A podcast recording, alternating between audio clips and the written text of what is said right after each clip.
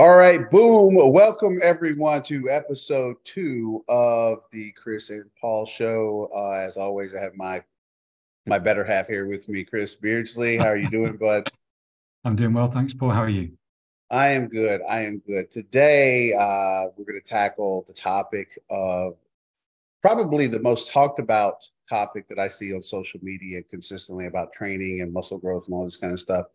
And I think it's I think I have a a reason why I, I believe that this particular topic is the most talked about. And the one we're going to be talking about is going to be quote unquote volume. We're going to have a different way that we we talk about volume than you usually see online. But I think the reason why that volume is talked about and obsessed over and all of these kind of things is because what I feel like is most guys think if they discover this mathemat- mathematical magical volume formula and they have an exact number of sets, an exact number of reps for exact number of times a week, that they're going to see muscle growth occur. That's that's the key. If you unlock the mathematical muscle magical number key, if you if you figure that out, then you will grow muscle at a faster rate, double faster than your genetics will allow You'll, you'll be a thousand pounds at sub, you know, zero percent body fat within the next couple of years of training. That I, I think that, that there's an obsession over volume. Do you feel like that you see that same kind of obsession over this volume number? I certainly see that people prioritize volume in a way that I definitely don't do. Um, I think that I would prioritize things like consistency, progressive overload, you know, some kind of high effort level in in in sort of the key work sets. And exercise selection i prioritize all of those things in advance of training volume definitely. So i do think that volume is overemphasized by many people in the industry. You just do a lot just do a lot of them just do a lot of whatever's and you're going to get a lot of, muscle growth. I think that's the thing. So let's let's um one of the things that we try to do um, is try to do a good job of setting the stage for making sure when somebody when they're going through this and they're listening to this that they have an idea of what it is that we're getting at that we're trying to talk about. So since we're talking about volume today one of the things that you and i have discussed uh, on a multitude of occasions is how when people say volume what they're generally talking about is simply doing um, like sets and reps within the workout itself. So five sets for for chest, and then five sets for shoulders, and you know they assign a specific rep range to it, this kind of stuff, and then they say, well, how much volume? And I think more times than not, what they're asking is how many sets or am I supposed to do when what there's a better question to be asking here. Sure. And I think really where this starts is you know, what is volume and what definitions of volume should we be using? Um, and I would kind of say, you know, um, if we look at the, the, literature, we tend to find that the uh, the number of sets to failure is the uh, metric, the measurement of volume that is most closely related to these dose responses that most people like to talk about. Whereas other metrics like volume load, which is the sets times the reps times the weight, uh, they tend to be much less closely associated with, with the sort of long-term hypertrophy. So I think really we kind of have to start from zero and say, what is volume? What are we actually talking about when we say volume? And I think for me, when I think of volume, I think it's a quantity of something.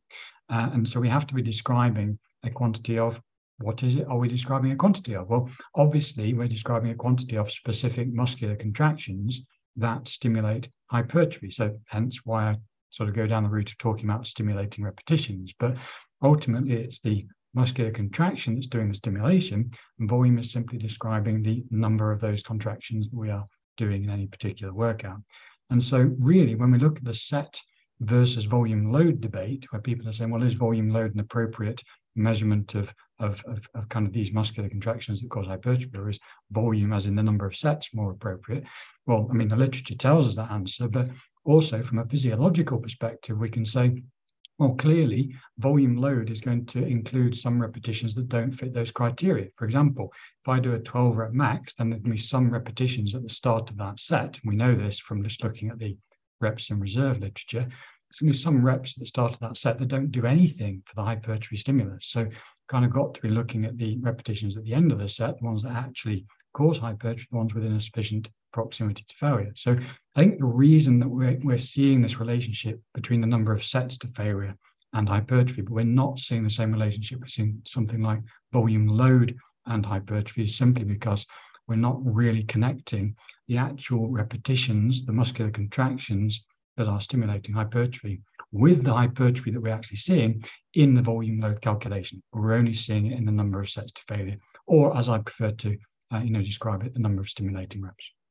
Yeah, and like a couple years ago, when you and I first started having dialogue, we, this was one of the first conversations that comes up or came up between us, and you said uh, I had asked you something about volume because people are perceiving volume a certain way, and you said a volume of what? You said bananas, and you make a joke, and you said that's my point is that nobody is quantifying when they speak about what is the what is the volume that's being driven here. So, I think a really really uh, distinct way that that stuck with me was basically we just think of volume as a way to count contractions. So we're it, it, it, very simply put volume is a way that we count contractions the number of contractions that are performed in a workout overall whether it's a uh, whether it's uh, concentric contractions or eccentric contractions isometric contractions there's some way that we're going to qualify that hey we did so many contractions in the workout now to further your point there is that are all contractions the same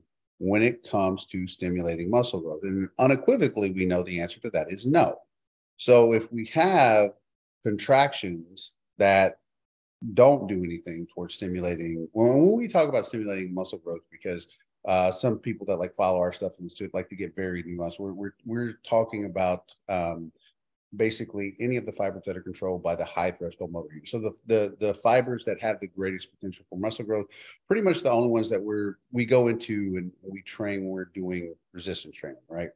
So when we talk about contractions that matter, since all contractions are not the same, not all contractions are going to give us a hypertrophy stimulus for those largest type 2 fibers.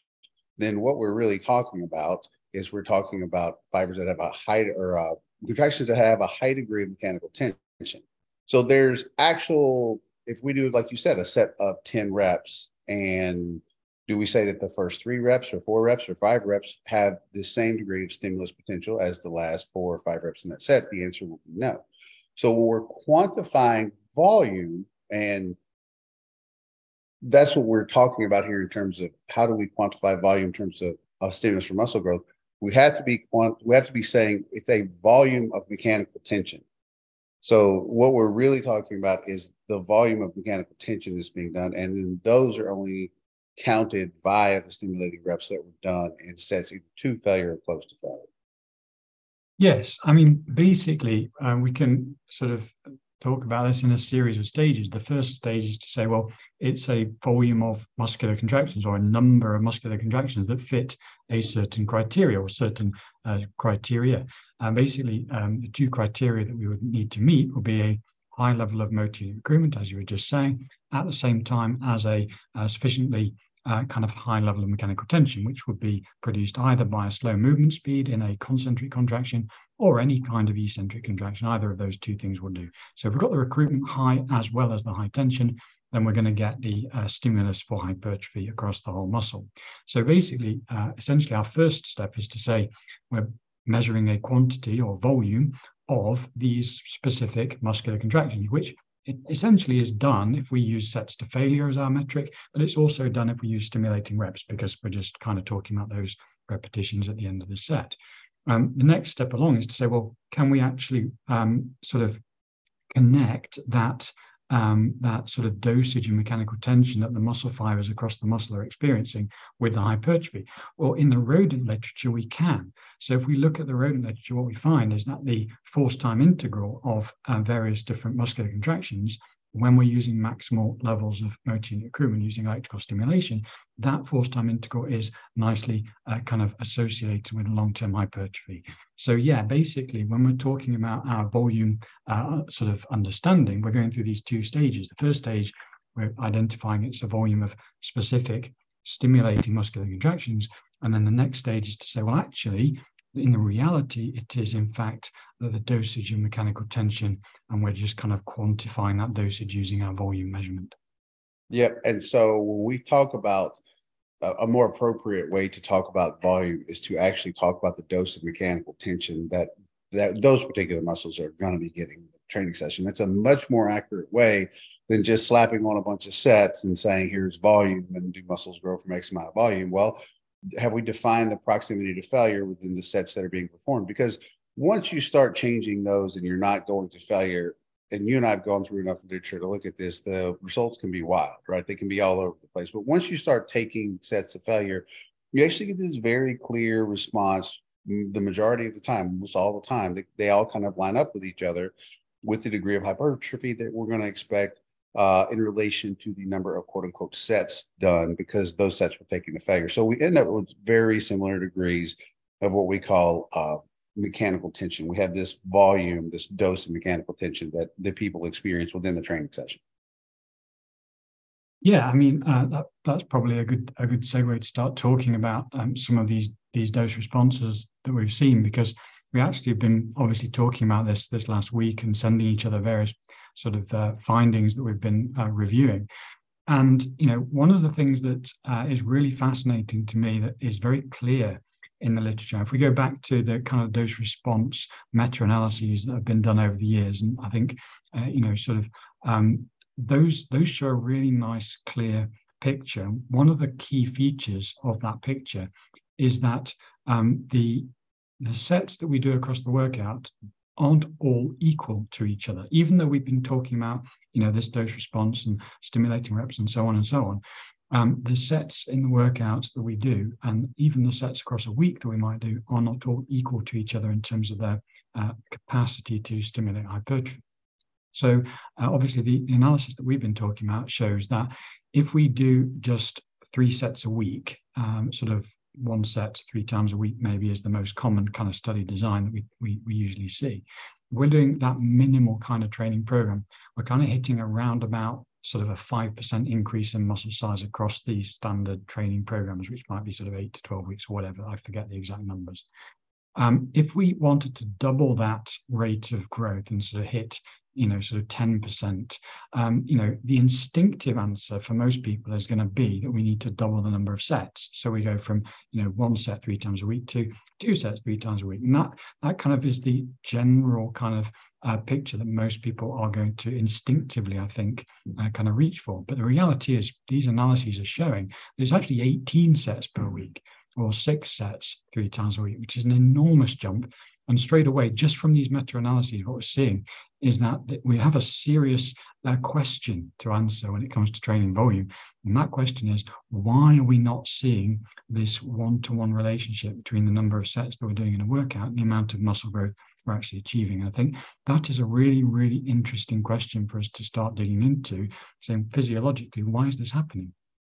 So I don't want anybody to gloss over what you just gave them there. If we if we get an X amount of hypertrophy from three sets taken to failure, and we'll we'll say it's we'll say five percent or whatever, um, just to give a number. So we have we get a five percent hypertrophy response from three sets taken to failure. If we want a ten percent response, it was eighteen sets. That's what we're looking at. If you look at the the I think it was the last meta analysis looking at volume, right? Yeah, I'll so, put the um, links in my notes. Yeah. Okay. So that I believe, for the most part, is made up mechanistically of research that has used shorter rest periods, and I, I think that um, when you and I have broken down these separately, so when you look at long rest periods and short rest periods, you end up with massive amounts of different outcomes in terms of where the hypertrophy kind of peaks off, where it looks like the threshold has been reached, right? Yeah, but I wouldn't want to sort of jump to the answer too quickly. I think it's really interesting to just sort of pause at this point and, and ask ourselves, why is this even happening? Why are we getting this, you know, really remarkable kind of effect that is totally and utterly non, um, well, it's unexpected. It's, it's just um, why would we experience um, far less hypertrophy in the second, third, fourth, fifth, whatever sets of a workout compared to the first set? You know, and obviously um, training variables like you just mentioned, like rest periods and so on and so forth, are absolutely going to make a big impact on uh, that exact sort of relationship. But the first question I always have is, well, why on earth would this even be happening to start with? I mean, what are our possible options? Right. So if we look at the physiological factors that are going to take effect, we have actually have a multitude of them. Um, the first one, and we have a nice list here to keep us on track. So the maximum stimulus reached um, at a certain point was the translational efficiency increases.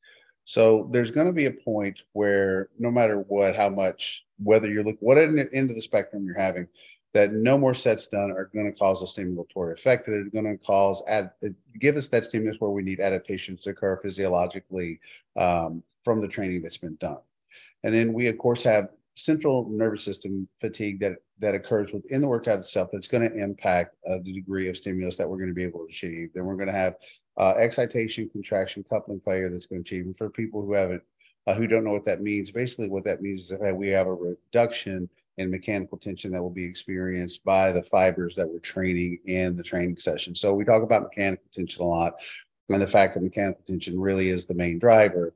And then if we have excitation, contraction, coupling failure, that means that we're going to have a reduction in mechanical tension that the fibers are going to experience. And then, of course, we have muscle damage that's going to occur due to a multitude of different reasons um, that we're, you know, we're going to go over. But then um, that's going to use some of that um, myofibril protein synthesis rates for repair of the myofibrils uh, instead of going towards the addition of myofibrils. And then we have some pretty good data that's looked across that, of course, uh, of the couple of weeks and then the repeated bout effect and all that kind of stuff that goes. So there's a multitude of actual things that come into play there that help determine why we're getting specific outcomes. Now, we don't have an answer for every possible situation. But we have a multitude of physiological things that we know factually that play a part in why we're getting specific amounts of stimulus related to the amount of quote unquote volume that you're using within the training session.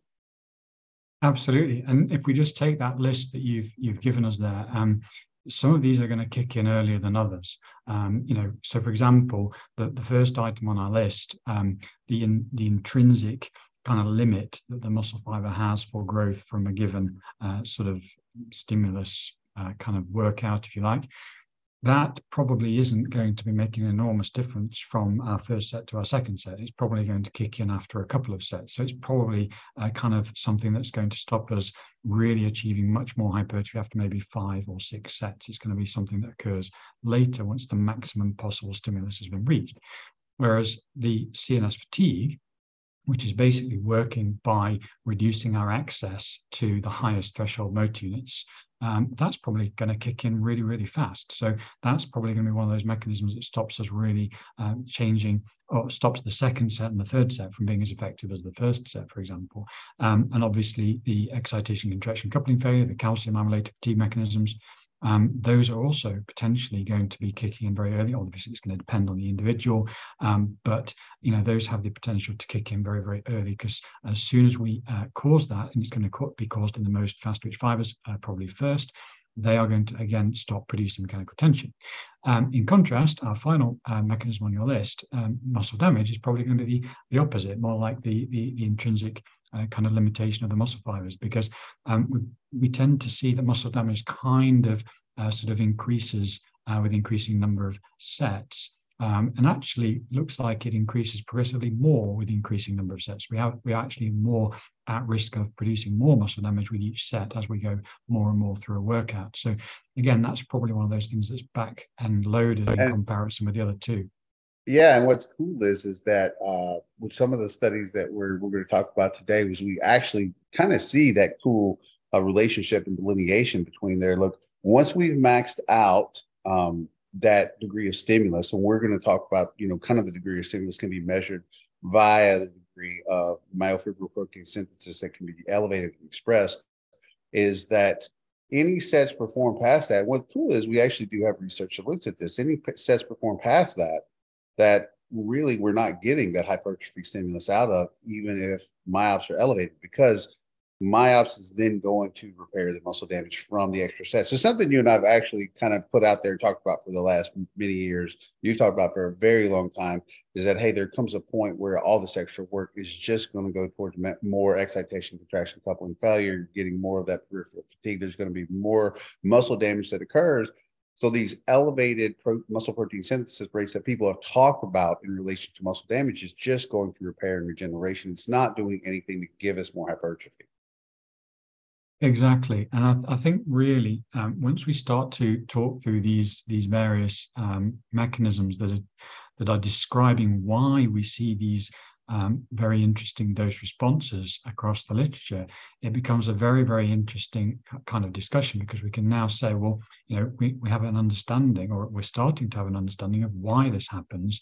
What does that then mean practically? Well, you know, it can have a number of very, very interesting practical implications for various different situations. It can start to lead us into discussions about training variables. You know, uh, is this kind of dose response um, that we're seeing going to change if we use a different training variable, like a rest period duration, or if we start to talk about, you know, maybe stretched position exercises? Is that likely to have an effect, or light load uh, training versus more moderate or heavy load training? And these are really fascinating questions because they start to give us some ideas about ways we can change this kind of dose response in favorable ways, um, you know, and and that could be very obviously very valuable for training. Right, absolutely. So when we're talking about that, um, let's let's actually get into explaining uh, again a little bit like the difference because we get both get asked this. Somebody will ask what's MYOPS and what's MPS or what's all of this stuff. So when we talk about MYOPS, which is myofibrillar protein synthesis, and then when we talk about muscle protein synthesis, those are actually two different mechanisms that we're talking about. We're, we're talking about MYOPS, we're mainly talking about the elevation of protein synthesis that go towards, like I was just saying, uh, the re- repair of the actual myofibrils or the addition of new myofibrils, more sarcomeres, whether we're talking in series or parallel. That's what we talk about when we say hypertrophy, more volume than the muscle, because then now there's more myofibrils, more sarcomeres in there. So when we talk about myops, that's going to that's basically the elevated muscle protein synthesis rates that go towards those particular functions. But when we talk about muscle protein synthesis in the mixed muscle protein synthesis way, that is kind of an overall blanket statement towards hey it can be going towards you know repair at the sarcolemma it can be doing a lot of different things in terms of repair to just the generalized area. Absolutely. And i think um, you know some people have argued that maybe we can use muscle protein synthesis versus myofibrillar protein synthesis as kind of some kind of metric for how much uh, repair work is going on versus how much hypertrophy work is going on.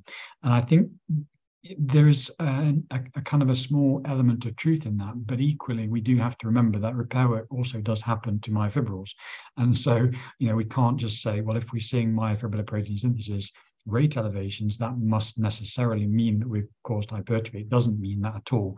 And we can, you know, see that happening after exercise that doesn't cause hypertrophy. And it's basically just because we've created a lot of muscle damage and we're trying to repair that muscle damage.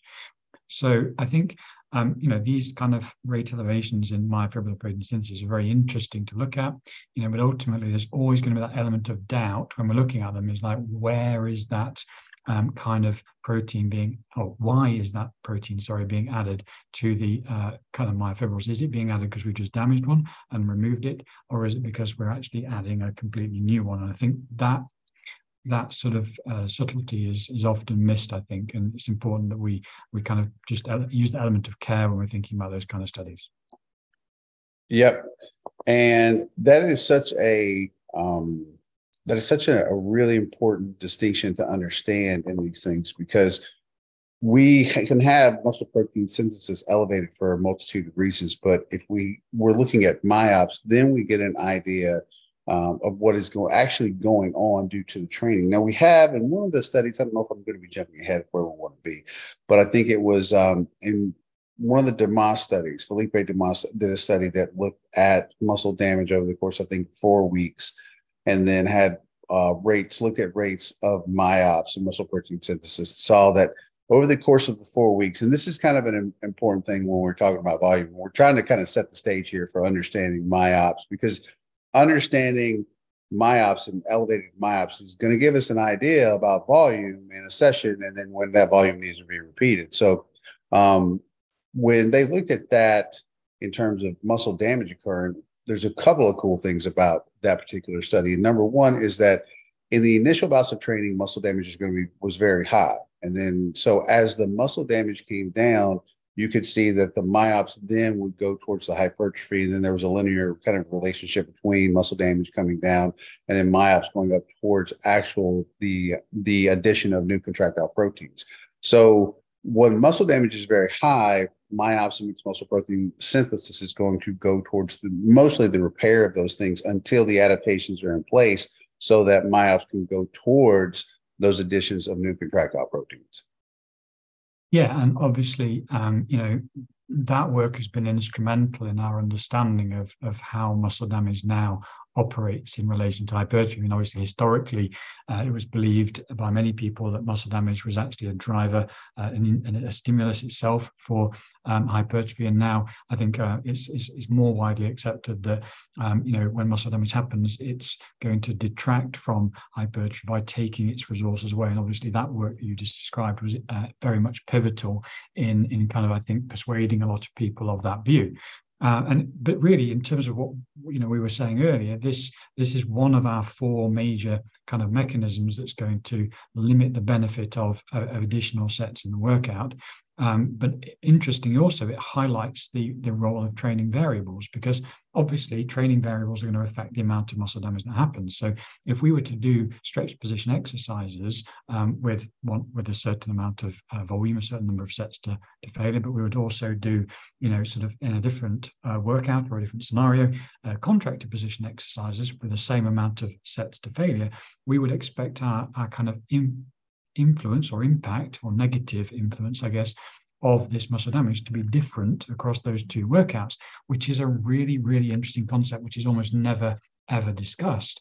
I mean, I have seen it discussed on occasion, but it is very rare to see that. The, the, idea that training volume dose responses will be affected by manipulating this factor. So we're seeing that manipulating, or we're kind of describing here how manipulating the uh, each of these four things to a certain degree. We may not be able to manipulate all of them, but we can certainly see how we can manipulate muscle damage um, by changing the exercise that we might be doing. We can also do that in exactly the same kind of approach with our excitation contraction coupling failure, because obviously uh, both of these two types of fatigue are calcium ion related. So anything that causes more muscle damage is also going to cause more calcium ion related fatigue, excitation, contraction, coupling failure in the workout. But again, if we look at the, the, the, central nervous system fatigue, we now see a different picture because central nervous system fatigue in a workout isn't really caused by the same things that cause calcium ion related fatigue, but fundamentally it's going to have the potential to affect the dose response. Uh, you know, uh, in much the same way. So that brings us to the kind of idea of, of, of the rest periods that you mentioned earlier, because if we're taking shorter rest periods, then we're going to end up with um, CNS fatigue that's hanging over from a previous set. And now our subsequent sets are going to be even less effective than the ones we did earlier. So it's going to do the same thing, but probably from a uh, kind of a, a, sort of a, an earlier point in the workout. And it's going to potentially have quite a big effect on the shape of our dose response curve. And that's obviously something we've been talking about a lot this week. The interesting part there that I don't think is thought about much in the methodological approach in these some of the way these are set up right is that we we know very well both of these things occur we know from velocity loss studies that that central nervous system fatigue occurs we know from um, like low frequency fatigue research that that excitation contraction coupling failure uh, uh, occurs so we we know I call them interferences, right? Like, so one I consider a central nervous system interference, and the other one is a kind of a peripheral interference. So, the what I mean by interference is we impede our ability to recruit high threshold motor use to some degree due to uh, a, a fatigue of the of either supraspinal or spinal level fatigue. So we're either talking like the we're talking the uh, the size of the uh, signal that we can send to recruit motor units, or the fact that the motor neurons become uh, somewhat fatigued through repeated muscular contraction, sending those signals over and over and over again. So we have an interference effect that can be caused at the central nervous system level due to short rest periods, due to uh, specific types of afferent feedback where uh, we either have like a high degree of pain or we're sore or we're already injured or we have other these these things can be factored in but within the workout itself say if somebody's completely healthy or whatever we have a multitude of mechanisms that can cause or impede interfere with our ability to recruit, recruit high threshold motor units. So that means we're going to have fewer of those larger type 2 fibers that we're going to be able to mechanically load. And then on top of that, if we're having to do more and more and more volume, more and more and more sets, whether they're to failure, close to failure, however you want to describe it, we're going to have a larger degree of that calcium ion related fatigue that's going to occur throughout the workout. And then by the end, what we're dealing with is we're not recruiting a lot of a lot of motor units. And then also the ones that are being recruited just are not experiencing high degrees of mechanical tension. Now, what I think what we often see is they when you take those very short rest periods and you're doing high amounts of volume, it, it incredibly they have to end up doing higher amounts of volume to get a same degree of stimulus as you get when you take longer rest periods because you're not dealing with as much central fatigue, you are able to recruit more of the high threshold motor units. And then if you're training with a one to two RIR or you're training to failure, but your repetition ranges are somewhat low, you're not dealing with quite as much calcium ion related fatigue too. So the outcomes on paper, when people say, why are, why are these so vastly different? Is because the methodologies in which they're implemented are also vastly different. So we end up with completely different outcomes in terms of, well, how many quote unquote sets do we need in order to maximize the hypertrophy response? Exactly. I mean, there, there's so many things to say at this point. We could go in in, in so many different directions. Um, and you um, and you hit on the point there too. Is like it even comes back to, for example, like what kind of contraction modes are we focusing on? What kind of muscle length are we focusing on? There's a lot of things. So when we sit down now, and we look at the study. Or, you know, if the study comes and we look at it, and we're like, well, they did this and that and that and that and this would have caused these outcomes. And what's pretty cool is once that you get to a point where you understand these uh, these models and these mechanisms, and you're like, well, these outcomes are going to happen because of all these particular things. They consistently show up that way. But there's more than just saying, I'm going to do five sets of, of bench press for chest, and then I'm going to do three sets for incline, and then this and that and whatever. There's multitude of things that come into play where when you start looking at say when they when they do a study that says we're going to look at a concentric contraction only in a high volume versus say an eccentric contra- uh, contractions at lower volume or um, as we went over in the previous podcast, did we do fascicle length measurements or any of these kind of things? There's so many things that end up coming into play where somebody's like, just tell me the number of sets to do. We can either make that a very basic conversation we, you know, we'll get to and say, here's the basic number that you can probably do to maximize your results. Or we can say, well, it can be a very complicated and nuanced answer and conversation. Absolutely. And I think, um, you know, really at the, at the root of um, many misunderstandings about this area is that, um, you know, fatigue, as we're describing it, is causing a reduction in the stimulus, as you've called it, an interference you know, we're reducing the stimulus because we're reducing the two, one of or both of the two characteristics of a muscular contraction that enable it to produce hypertrophy. The two characteristics that we described at the very beginning when we were talking about what our definition of volume was, which is a number of muscular contractions that meet these two criteria, is a high level of motor unit recruitment simultaneously with a high level of mechanical tension at the muscle fiber level. Um, the fatigue mechanisms that we're describing here calcium related fatigue, excitation, contraction, coupling failure. Uh, that's going to reduce mechanical tension, and our sort of CNS fatigue is going to reduce motor unit recruitment. And so we're actually interfering uh, or reducing the stimulus that we actually need to cause hypertrophy. And yet, um, if we were to talk to a kind of a random sample of people in the fitness industry, I think we would probably find that most people see fatigue as actually a, an element of the stimulus, or at least uh, indirectly kind of involved in the stimulus that causes hypertrophy. And, the reality is, as we're describing it here, it doesn't. It actually causes a problem. It actually reduces our capacity to produce hypertrophy. And I think ultimately that's behind a lot of the um, sort of the, the, lack of understanding about the, the, the volume debate, which is that the more fatigue we generate, the less hypertrophy we're actually stimulating that actually what's funny is it's not even just like the average person thinks that the literature itself used to actually state you're, la- you're laughing the literature used to actually state. I can go tell you which one of them there, there's a there's a um, um, antagonist of uh, superset study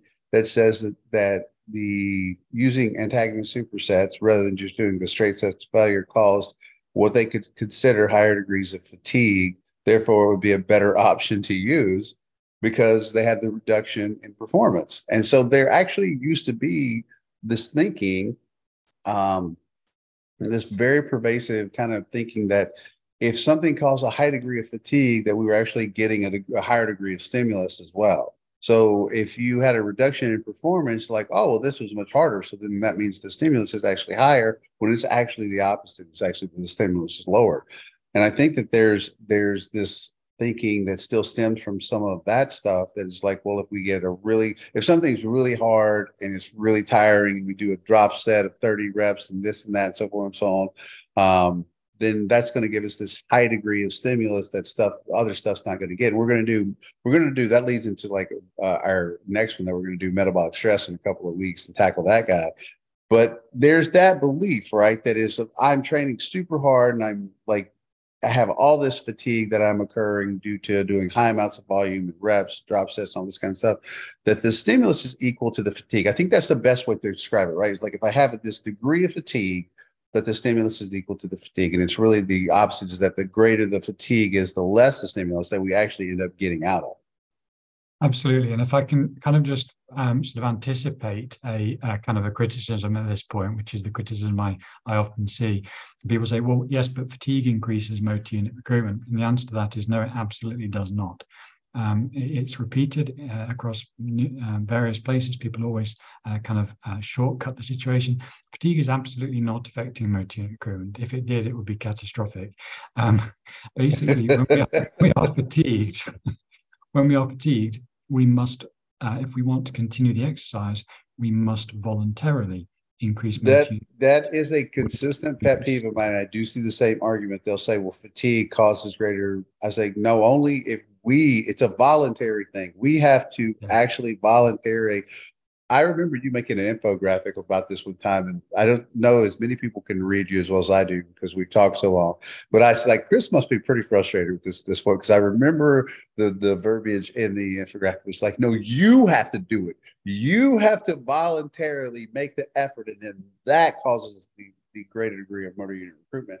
But fatigue itself doesn't actually do that at all. It simply is a way to give us feedback to say, hey, do you want to keep doing this? And if you do, you're going to have to create a higher degree of voluntary effort, and then we'll recruit more motor units for you. Yeah, I mean, if fatigue were actually taking over us and taking control of motor unit recruitment, it would be spectacularly catastrophic. um, you know it just we would we would become it just doesn't bear thinking about obviously we have to voluntarily choose to um, the only way I can uh, think of that in the only way I can think of that in my head is like it's like a physical Tourette syndrome, right? Like the fatigue kicks in and somebody just starts thrashing about with like maximum amount of force. That's it. Like, yeah, that's I mean, essentially, it's what we see in BFR and stuff like that. It's like we have a, an onset of fatigue that occurs faster. Well, we have to apply the effort greater. So the fatigue itself is counter. If there was one thing that really changed in my programming with our groups and why people see progressive overload occurring at rates they really hadn't seen before, and that was managing fatigue better. And you and I have had this conversation. It's not one of those super sexy topics of conversation, but you we've we've talked about this so much over the past few years. It's like once you understand how can I maximally mitigate fatigue and still get that high degree of stimulus, gains just they just keep coming and keep coming and keep coming. And they don't come like new gains but if you even if you're an advanced guy if you learn how to mitigate those fatigue factors you can still see significant progress occurring even at an advanced level. When i say significant it's pretty pretty consistent compared to if you don't understand how to implement these things into a programming, into a way of programming that you can keep fatigue to a minimum so that you can still get those high degree, that high degree of motor unit recruitment and minimize the excitation contraction coupling failure.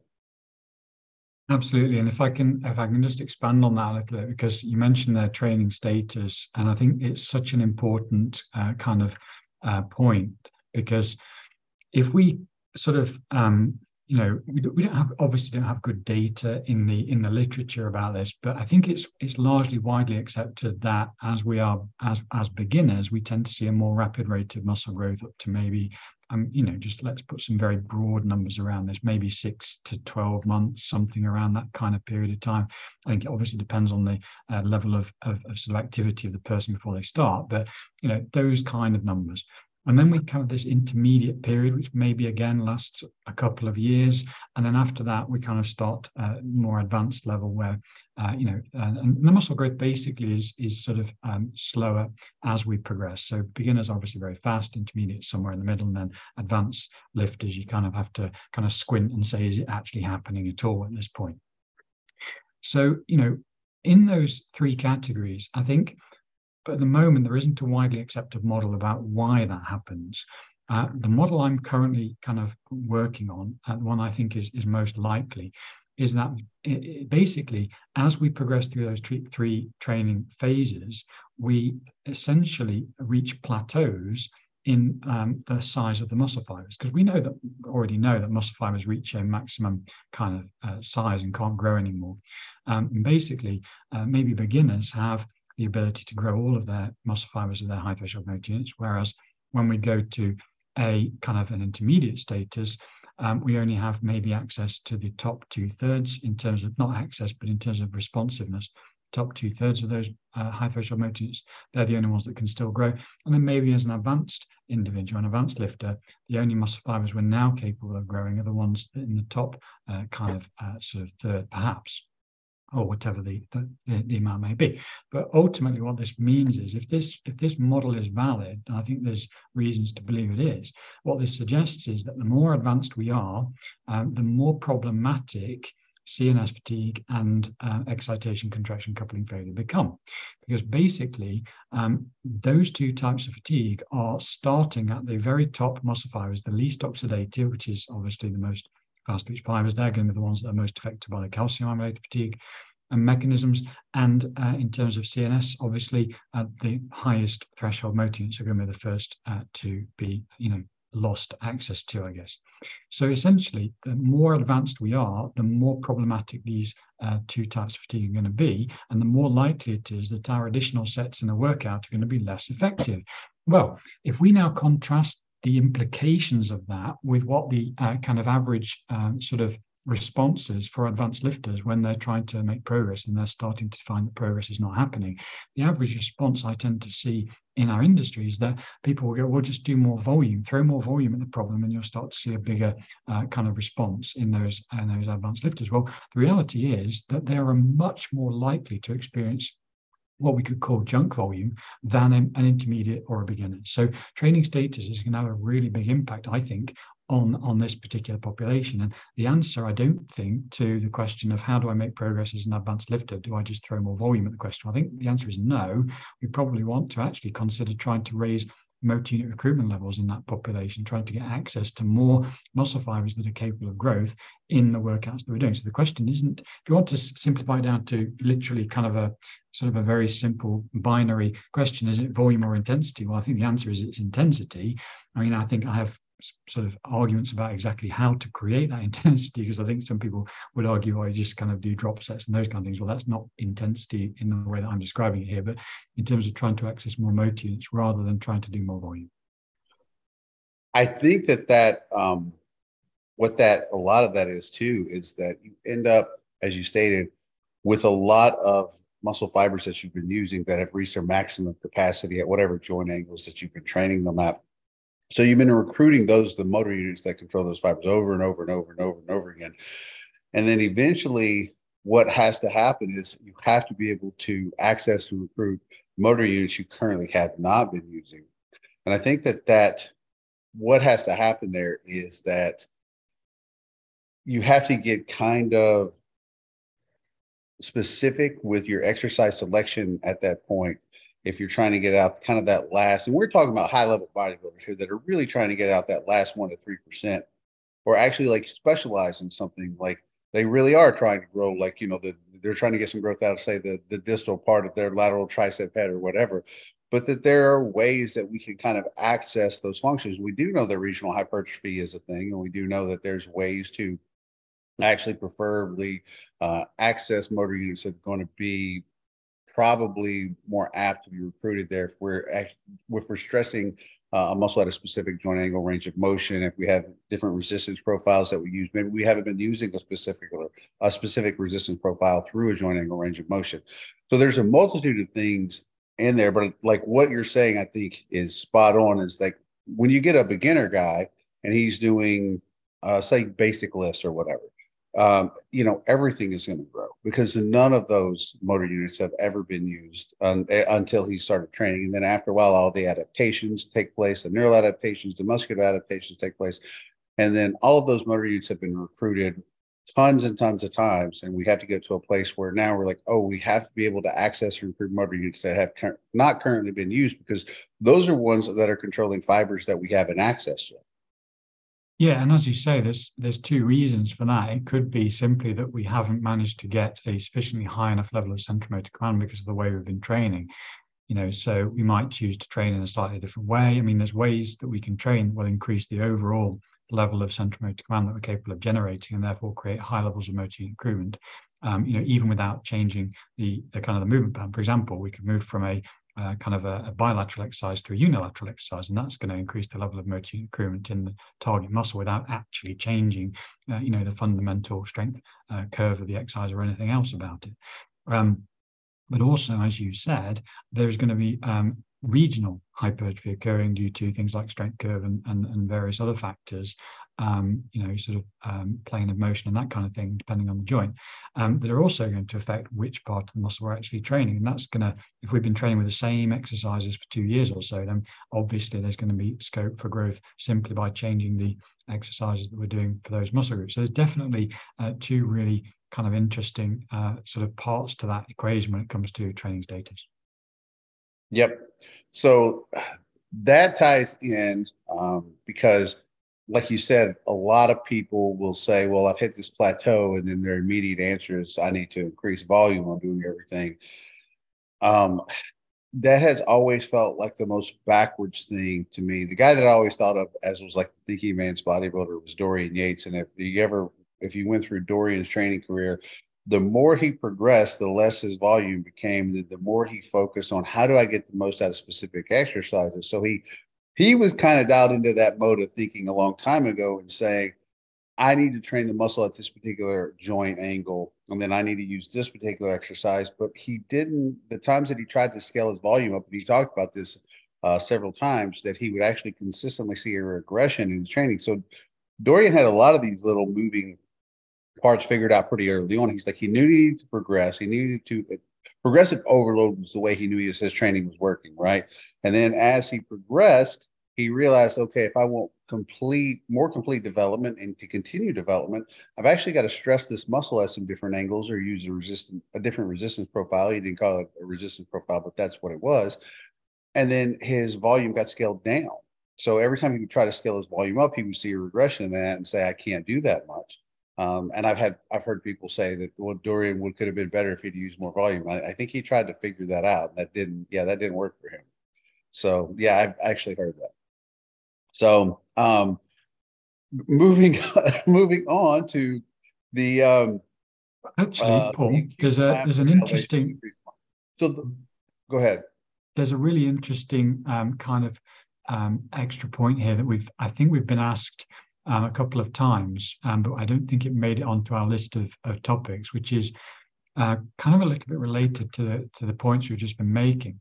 Um, when people are interested in volume, they often uh, want to know whether um, different exercises count for um, certain muscle groups and in terms of calculating their overall volume. And it's it's a really interesting question. I think um, relates to um, the training status uh, sort of point we've just been making. So just to kind of um, be very clear what we're saying here. No, I, I, know where you're going. I wanted to tackle this one too as part of it. Cool. Um, so basically, the question I've often had is, you know, if I'm doing bench presses, does that count as a, um, you know, if I do three sets of bench press, does that count as three sets for the triceps, or do I need to kind of create some kind of metric where it's like a half a set for triceps or something like that?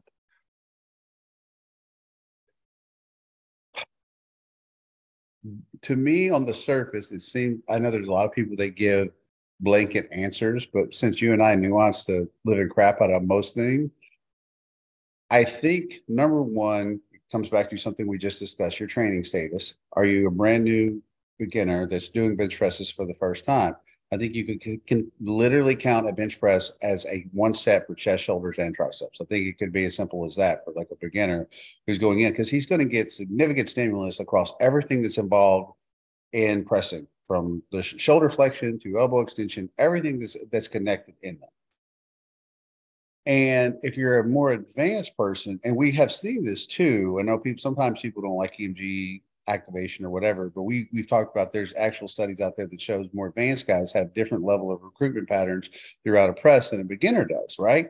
So it all depends on your training status, number one. And I think the other thing it depends on is how you're performing the exercise and the resistance profile within that exercise too. So it's not a, always a simple answer. So if we were doing something like nobody ever talks about pin presses but us, but if you were doing a pin press and and say a power rack, you set it up to where you had pins that you're pressing into, uh, and you're not getting full lockout, you're only doing half the range of motion. Well, comparatively, let's say, what if you strap on some bands to a bench press and do a full range of motion bench press, and then the, you have an ascending resistance curve that's hardest at lockout?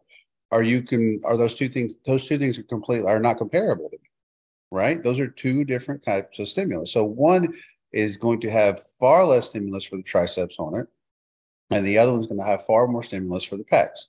So if we're talking really basic, that's super making things super complicated. But if we're talking about a guy that's going in and he's doing what we consider like traditional exercises, and he's doing a chest press, whether it's a chest press machine or he's doing some dumbbells or whatever, I think you could say that the even a guy that's advanced, the, the novice guy, I think we count it all, right? He, he can get away with far less. He, he can do some squats or some leg curls, leg extensions or whatever. And that's all going to be, you know, except for the squats would just be like quads and then the leg curls would be the hamstrings. But if he's doing, I think it comes into more play when there's multi-joint movements happening, right? In a single joint movement, we're doing a tricep push down, we're doing triceps. And we're doing elbow flexion, we're for the most part, we're doing, you know, we're focusing on biceps. But if we're doing a pull, like a pull up, or we're doing a row, or we're doing a chest press or a shoulder press, where do we count the volume for the synergistic muscles in terms of weekly volume or that workout volume?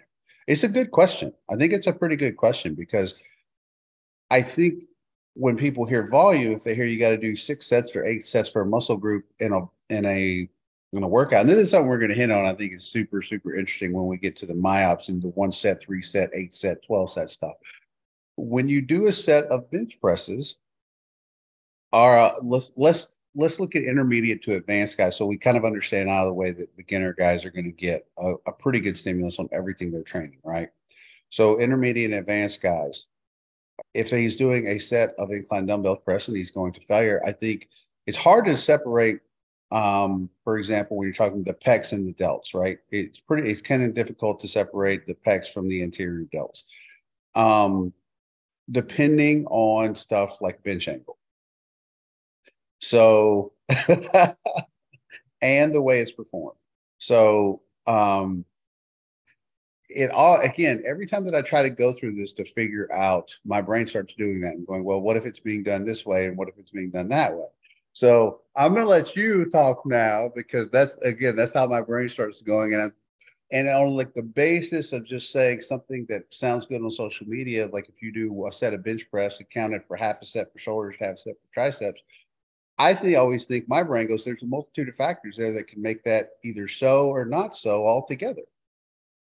Exactly. And I think um, basically, if we start with the training status issue, training status basically is going to um, mean that um, in the model that I'm working with at the moment, that um, fewer muscle fibers are actually going to be responsive in those more advanced lifters. So essentially, unless we're reaching a very high level of muscle activation in a muscle, we're not really going to be creating as much uh, you know hypertrophy as, as, as we would want to. So essentially, um, if we're doing an exercise, multi-joint exercise, and one of the prime movers or synergists or however we want to describe it isn't quite getting to that high level of activation, then it's not going to be treated as a stimulating repetition for the purpose of that muscle group.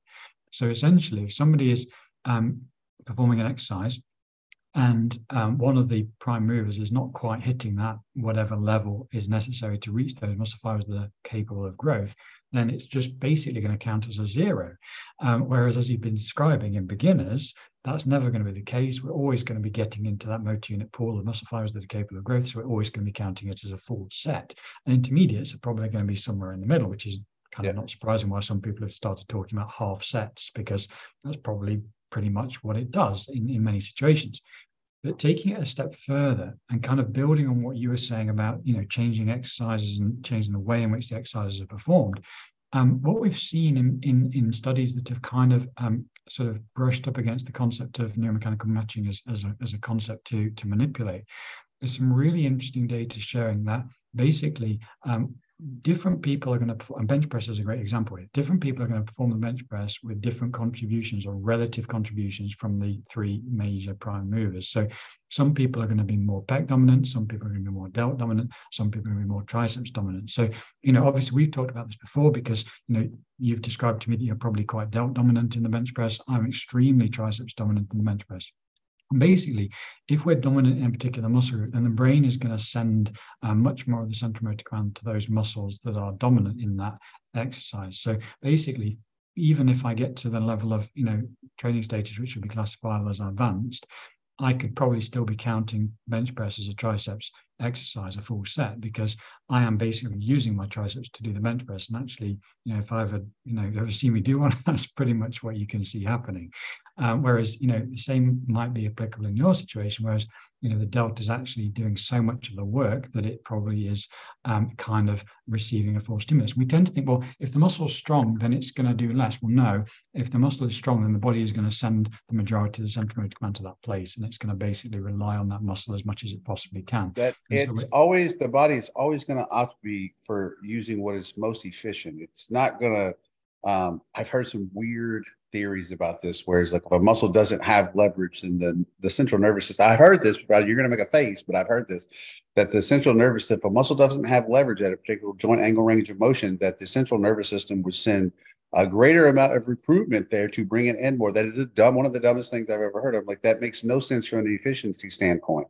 Um, if a muscle has a lot of leverage at a particular joint angle range of motion for you, then it only makes sense that the central nervous system would say, this is what you are best with. So that's what I'm going to allocate motor unit resources to.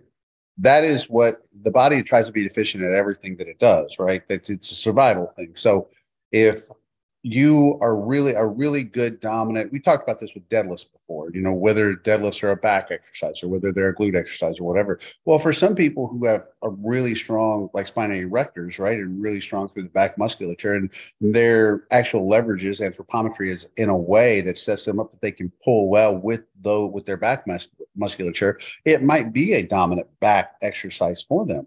Whereas another person, if they're really great at loading their glutes with it and getting their glutes involved in that hip, it doesn't mean the hip extension doesn't occur. Clearly it does. But what is doing the majority of the work in those has some individual variance that does occur. And it's like you said, if you take 10 people, and let's say five of those people are kind of dominant deadlift back pullers, and then five of them are dominant like glute, you know, hip extensor dominant type people, then the deadlift is a glute exercise mostly for those glute dominant people and it's a back exercise for those back dominant people.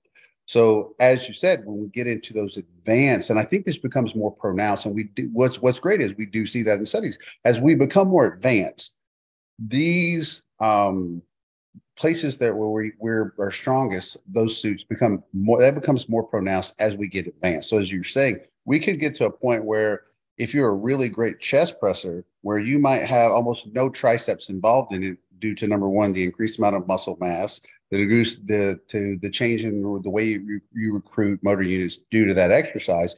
So it might be almost no tricep stimulation for you at all. So in order to get good tricep stimulation, you would have to go to a single joint movement where you have to just use the elbow extensors. Exactly, and a different person is going to experience a totally different um, kind of uh, scenario. I mean, um, somebody who's very, very triceps dominant is going to be sitting on the chest press machine, basically experiencing something that feels like a triceps extension.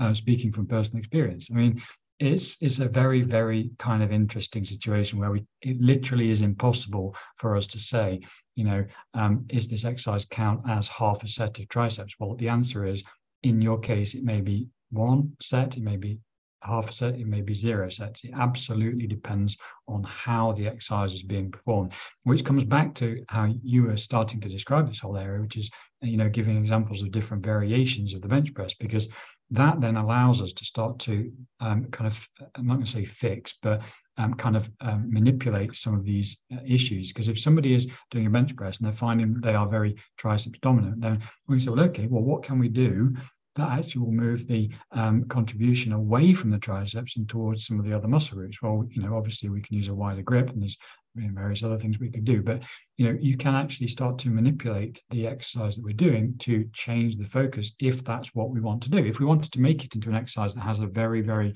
kind of broad uh, kind of reach that uh, requires all three of the major uh, prime movers to contribute equally, we can probably start to get to that point if we uh, spend time actually manipulating those specific training variables um, to make the exercise um, sort of send or make the brain send the central motor command to those places more equally instead of allowing it to send it to just one place. But ultimately, uh, the question that we were asked, uh, you know, have been asked many times. I think there isn't an actual answer to it. It is an individual uh, thing that we have to say.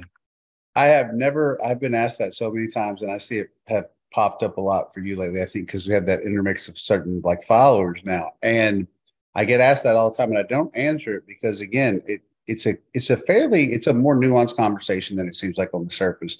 Rather than someone simply saying a press is, is half a set for triceps or half a set for delts, I'm like, for a beginner, it's probably a full set. For an intermediate, you could make some of those assumptions. For an advanced guy, probably not. So the training experience is going to play a large part in this. Um, by the time I think a guy gets to be advanced, he's just opting to go with more times than not what he feels strongest with. And that also comes back to the motor unit recruitment stuff, right? Because a lot of advanced guys don't want to get away from doing exercises the way that feels best to them and the way they feel strongest on. So they just keep recruiting the same motor units over and over and over again. And then they wonder why, okay, why have I plateaued out? I'm like, well, you don't really want to change anything. And then when you change uh, to doing it a different way, so that you're going to recruit different motor units, you don't want to do that because you feel weaker. It doesn't, it feels more unnatural at that time. Uh, one of the things I'll give a great example of this is I was a really, really great overhead presser. I had almost a 400 uh, pound overhead press, uh, but I used a more of a narrow grip um, and use a lot of delts and triceps, right? But my bench press itself was not much more than my overhead. Well, it was my my incline press was almost as much as my bench press. So because I was very dominant with with delts and triceps, right? But not so much with pecs. So I was great at overhead press. I was great at incline, flat press because I couldn't get them quite as involved as much. Not so much. Um, but in overhead pressing, what I was going to get at there is that if somebody's like, well, I don't really get a, a great delt stimulus in an overhead press, doing something as simply as widening your grip out a little bit to take that elbow angle out from the triceps as much uh, can help make it a little bit more of a delt dominant movement. So anytime that we need to start playing with getting different motor unit recruitment in there, and we start changing joint angles, that's what's going to happen. Because now we're saying, hey, I'm going to use this muscle in a way I've been asking it my like my body to use it before. It's really a it sounds like one of those Jane Fonda simple things. Like we're going to ask our body confusion principle to use it for, but it's a real thing. So if we've been using a specific grip for a press or whatever, um, and now we change those things up, we actually do have to use different motor units in order to perform it that way because we haven't been doing it that way before. But that doesn't answer, or I guess we did answer the whole is is a press half a set or whatever. I don't. I, I think that that has needs context with the experience life of the of the guy that's training. I, I think that you can't just slap that on as a like as just across the board. And even I think one of the things I think about there, we could go on about this topic for a long time. Even the exercise itself. What if you were using a bench press machine where the resistance profile was ascending so that it was way harder at lockout, even if you were a good pec dominant guy and it was it was uh, you had very little resistance uh, where you're back in kind of shoulder extension, and then you're pressing, and then it gets very hard at the end. Are you using a lot of pecs? The pecs don't have very good leverage there. The triceps have to lock out. So, or is it is it now more of a triceps exercise? There's so many variables there. So I think to say something as simple as how do you quantify volume in that way, really just the experience of the lift. Yeah, it's totally an individual um, answer. It's not something that we can simply say, this is, you know, one set, this is zero sets, this is half a set. It's, it's absolutely going to be down to the individual's leverages and their training history and all of that that kind of thing. So, um, you know, unfortunately, not everything has a simple answer, um, and many things in physiology have complicated answers. Um, so yeah, um, so in terms of our, um, our next items on our list, I think we were going to kind of uh, sort of get to a point where we give some uh, kind of more dose response uh, sort of numbers uh, for what we think is actually going on with the with the volume debate. So we kind of laid the groundwork for MYOPS, right? I think that's the instead of like focus. So we don't really need to focus on muscle protein synthesis quite as much. We we we want to look at what is the MYOPS response in regards to um, to vol. So when we talk about volume, again, we're talking about, for the most part, we're talking about sets to failure. We're very, very close to failure. Yeah. So just um, for context, what we're saying here is that when we want to establish the dose response of um, sort of uh, the, you know the, the, the hypertrophy uh, that we're getting in response to the number of sets we're doing, there's going to be two ways that we're going to start answering this question. First way is basically to say, as we do more and more sets, does that cause more and more um, elevations in myofibrillar protein synthesis, MYOPS rates? Uh, and then secondly, uh, uh, obviously the second thing we would look at is to say, well, long-term training studies, um, do the you know sort of increased number of sets lead to more hypertrophy? And what is our kind of um, sort of relationship between the number of sets and the amount of hypertrophy? Does it kind of continue increasing forever? Does it kind of reach a plateau and then uh, decrease? And the same thing can be said for the post-workout elevations in myofibrillar protein synthesis. Of course the post-workout elevations in myofibrillar protein synthesis are always going to be somewhat limited by the, the muscle damage question, but obviously it's still going to be data that we're going to want to look at. So um, yeah, let's look at that one first. Okay, so let's set. The, I think we can set this up in a kind of a fun kind of way, right? And that is, we have a couple of studies that look on something as simple as one set versus three sets um, for muscle protein synthesis that occurs and I think this is important for people to understand because it does kind of play into the frequency thing, but we, what we're trying to get at is how many, how many quote unquote sets, what's the volume and mechanical tension that we need within a training session to kind of maximize uh, results. So we have, um, we have the one, the Burd study um, that looked at uh, one set uh, versus three sets um, and it was it was just a leg extension. So it was like it was a a set to failure at seventy percent of one RM, and basically from baseline, uh, it was one set versus three sets. And at five hours post training, it was about uh, it was about one hundred and thirty percent of elevation for muscle protein synthesis. Uh, and for the three sets group, it was about 210%. And then we fast forward to uh, 29 hours later, where it was back to baseline for the one set group, and then it was at still at 130% for the three set group. Now, what I find interesting about that was that one, literally one set to failure gave us a pretty, what I would consider a substantial increase in muscle protein synthesis. Um, and I, I know I said we talk about just miles, but my point here is like one set alone gives us some stimulus uh, like regardless of the fact people's like, well, that's not enough for this or that or whatever. But one set itself actually does give us some stimulus. I think the Burd study is myofibrillar protein synthesis rate. Is it? Is it? Yeah, I think is it myo? Yeah, yeah, I think so. Okay, well then that's even better. I couldn't remember. Yeah. No, okay, I'm going my, my the, notes here. So I think okay, I think so, the reason I think the reason that you you, you thought it was uh, muscle protein synthesis is because I think the abbreviation they use in the study is MPS. Um, um, rather than MYOPS, which is the one that a lot of people are starting to use as abbreviation now. But I think actually, when we look at the definition, I think it's myofibrillar. We can go and uh, have a quick check now. Um, yeah, it looks like it's myofibrillar protein synthesis. Okay, yeah, it's the yeah, it's the one that came. Okay, so I said Burd, but I think it's it's it's Stu's group, Stu Phillips group. Yeah, um, absolutely, absolutely. Yeah, and I love I love Stu's work. We, we, one of our things is that we don't we don't bring names up, but I think in a positive connotation, uh, name look we we really like Stu's the the work that comes out of Stu's lab. They do phenomenal research. Um, and they yeah they did use MYOPS here. You're right. So what's cool is about this is that uh, despite the fact that one set gets poo pooed on all over uh, the internet anytime you talk about one set, we get a significant stimulus from one set. Now, this is important to lay this groundwork because when we talk about, uh, we'll get into when we talk about bro splits and sets and all that kind of stuff, it's important to understand like one set to failure gave us a, a stimulus that lasted for up to 29 hours. That means we were anabolic for 29 hours post one set. At least, yeah, yeah. Yeah. And then three sets took us to, we were still at 130%. So that's that's just from three sets of leg extensions. So these are significant, right? These are significant. So when we go from one set to three sets, we're looking at, like I said, five hours, it was 130% elevated for the one set. Uh, five hours, it was 210% elevated for the three sets. And then 29 hours later, 130% for the three set. And we were back to baseline for the one set.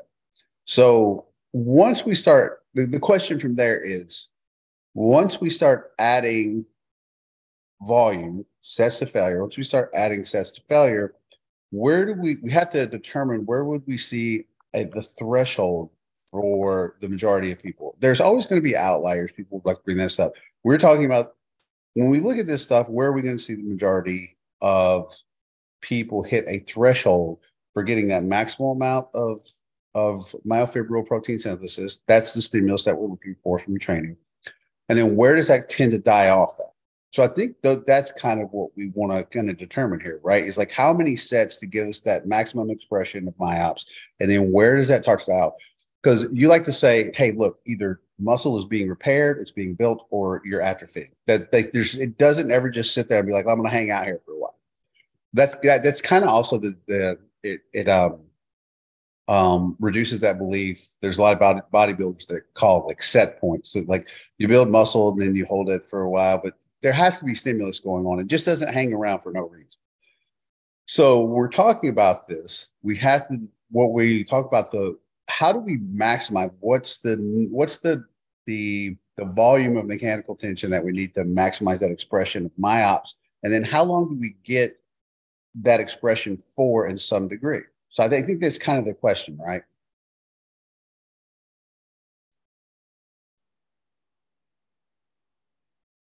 Sorry, I thought you were going to carry on talking about the. No, I was no, I was saying so. If we if we're looking at one, I think a good place to start was one. So we see with one, hey, there's we still get a stimulus there. With three, right, it's significantly more, and then still elevated 29 hours, 130% after 29 hours. So there, when we extrapolate that up, when we start to look at that out, we said earlier, if you want to double from three sets to get the double amount of hypertrophy stimulus, you have to do 18 sets. But that needs some context and qualifiers too. So yeah, if we're that, that was per week. Um, so three yeah. sets per week versus 18 sets per week. I mean, uh, in terms of the the data you're describing here, I mean, you started off with that really great description of the of the Burd study, um, and then obviously the same group has done a lot of other great work. And, and you mentioned to me earlier this week a, a more recent study, uh, I believe from the same group that's uh, looked at higher volumes. I think it was it eight versus 12 sets. I forget so the exact. That was Yep, perfect segue. That's exactly where I wanted to go. I just wanted to say I want to set the uh, the tone for people understanding because um, you and I had some really good discussions this week about this topic and understanding why it's maybe possible that some of the bro splits that they've used and they checked on training a muscle once a week compared to multiple times a week have potentially shown that hey there's maybe not a big difference now there again that's another long nuanced discussion but depending on how the splits laid out, that might be true simply because of the fact that there's still stimulus, some stimulus going on, right?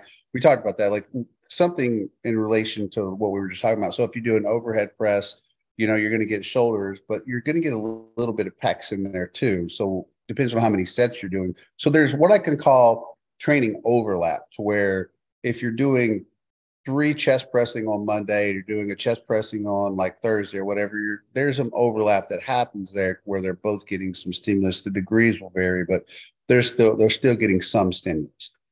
Um, Absolutely, and that's that's something I remember as as talking about actually. And the point here for me, which is really interesting, is that basically these kind of studies that have shown really robust increases in myofibrillar protein synthesis after a single set, also the studies that have shown hypertrophy after uh, you know single sets, um, you know those are are basically showing us that you know, we can actually create a uh, maybe a very small stimulus, um, but it is a meaningful stimulus, and it's going to move us out of that sort of catabolic state for a period of time post workout. If we're doing a bro split, but um, as we've said, maybe uh, you know we're actually doing an exercise that has uh, some uh, you know uh, triceps in it or delts in it, but it's not primarily a delt or a triceps exercise. But we're doing that as part of a workout later in the week. We're technically going to be training that muscle twice a week, even though the bro split might be telling us that on paper we're actually only training it once a week. The reality is we are probably training it twice a week. Uh, and as a result, even if that's only a small contribution, it's going to nudge us out of that catabolic state and basically allow us to kind of coast until the next time we actually are training that muscle, you know, in a, in a very targeted way. So ultimately, those kind of uh, bro splits, I think this is the point you were you were making, uh, basically aren't really training the muscle one time a week. They're they're often training the muscle twice a week. And that would, of course, depend on how you do the split. For example, if you did a, like a chest back split on like a Monday, and you do did a, a like a shoulders and arms stuff like on Thursday or whatever, there's going to be some overlap most likely in how in the exercises you do. So that's why I think when we talk about bro, and then if you did say like a quads on Tuesday, and then you did some glutes and hamstrings on Friday, like even if you did something as as like a hip like a hip thrust, on Friday, there's still a little bit of quads that are going to come in there. So it's not, you're not getting that detraining effect. So in essence, somebody might say that's an upper lower split, but however you split, I've never seen a, a bro split split out where you did not have that overlap occurring in there somewhere. It's going to happen somewhere. And I think that's why ultimately we don't see like these massive differences. I think if you were just using pure isometric or uh, pure isolation exercises or a single single joint exercises, you might see some differences there. But most of the time when they do these, they're using normal routine, right? In some way, shape, or form. So there's an overlap that occurs in the bro split. Yeah, absolutely. I mean, we literally have to be talking about sort of limiting, you know, lat exercises to uh, pullovers, uh, uh, machine pullovers, and even then it's going to be really tricky to kind of right. say, well, have, have, you really got no triceps in that? Because I think there's probably some triceps. Yeah, there would be there would even um, if you um, did exactly. So if you're doing a pullover, I'd be like, well, there's some pecs in there, there's some triceps in there, so some, you're yeah, not you can't yeah, exactly. really just limit it to lats. So even so, it's going to be very difficult to do that kind of thing. But basically, yeah, the point we're making here is that even if we try and set up a, a routine, so we're only training a muscle group once a week, we're inevitably going to probably end up training it twice a week, at least it's sufficiently to move us out of that catabolic state. The link uh, we're making here is to uh, the uh, the kind of the, the myofibrillar protein synthesis rate elevations occurring after just a single set are very very robust. Uh, that's kind of how we ended up on this on this kind of uh, digression, I guess, or diversion or whatever it is. Okay, which that so now that we've set the stage for that, now we can get to the one that we both found really interesting was that um, how long myofibrillar protein synthesis could actually uh, extend out. Uh, and this this was the this was this is the one we can I feel like that we can really focus on was the eight is it eight sets to 12 sets? I want to say it's eight sets to 12 sets, isn't it? I'm just looking now. It's um yeah, so six sets per exercise. So I guess that must be um So the control group is four sets of leg press and knee extension. So that's eight sets, and therefore the six sets per exercise. Yes. So we're going from eight sets to 12 sets. And basically, there's no sort of significant difference in terms of the um of, of the Okay, so there's some interesting things that happens in that particular uh, study, and then of course, like these will these will all be up on your Patreon, uh, so people can look at these. So the interesting thing that happens there is that there was actually a greater increase in myops for the 12 set group than the 8 set group. And what that came back to you and I discussing immediately was the fact that over the course of the 12 weeks, the 12 week, the 12 set group did not have more hypertrophy than the 8 set group, but they did have higher higher rates of myops. To me, that's really as soon as I saw that, I'm like, oh, well, that's because the 12 set group had muscle more muscle damage. So that was a really easy. So somebody looking at that might see that and go, well, but this group had more myops. I'm like, right, because that also that you need myofibrillar protein synthesis to go towards repair muscle damage. So what we're looking at there that kind of plays back into what we talked about earlier, right? When we talked about muscle damage and excitation, contraction, coupling failure, and all of those things, greater degrees of volume can often just essentially be us doing junk volume that where we now have to allocate uh, resources towards repair uh, and recovery that didn't do anything to give us greater hypertrophy outcomes. And then I think that's a, this is such a great study in that sense that we had one group doing 12 sets uh, compared to eight sets, and they saw greater degrees of myofibrillar protein synthesis, but they didn't see more hypertrophy outcomes due to that. I was thinking it was the same. The hypertrophy outcomes from the eight to 12 group is the same. Yeah, so I think there's two different measurements. And I think one of them they found a significant difference between the, the I think one of them they found a significant difference in the volume. I think it was the 48 hour in, integrated. I'm not sure. I can't remember the study details actually mm-hmm. at the mm-hmm. moment. Um, but I think when they're looking at the 24 and 48, I don't think they found a significant difference, although the numerical difference was, you know, kind of quite clear to see. Um, but ultimately, you know, we are saying here essentially that um, long-term hypertrophy wasn't similarly affected, although you know there's um, potentially a, a, dilution in that because the uh, the only variance in that program wasn't uh, just the volume; there were other variables that were being manipulated, not just training volume. So it's not quite as straightforward to say that uh, training volume is the only factor that would drive that lack of difference. Um, but ultimately, yeah, I think for me, whenever we're talking about rate elevations in myofibrillar protein synthesis, it's, it's just impossible to say whether it's going towards hypertrophy or whether it's going towards the repair of muscle damage. And on this point, um, you know, some people have argued, well, you know, in a trained individual, somebody who's been training uh, for a couple of months and a particular set of exercises, um, you're not going to see um, myofibrillar protein synthesis rate elevations being uh, produced in order to um, you know, repair muscle damage. And I, I, just fundamentally don't agree with that. I think um, there's a, a, very common assumption that um, as soon as we start doing strength training um, and we've been training with an exercise for a couple of weeks, we're no longer experiencing muscle damage. Well, that's simply not true. We have great data showing that um, you know trained individuals do experience um, muscle damage after a workout, and ultimately, if we're getting post-workout fatigue that lasts more than a couple of hours, then we're probably going to be getting muscle damage contributing to that post-workout fatigue. It's pretty much impossible to get post-workout fatigue without some sort of muscle damage in there, you know, to some to some degree, even if it's only a very small amount.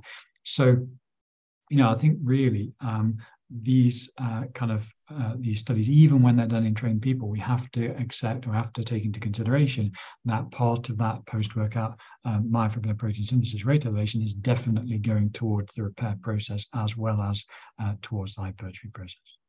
Yeah, absolutely, and I think that was a.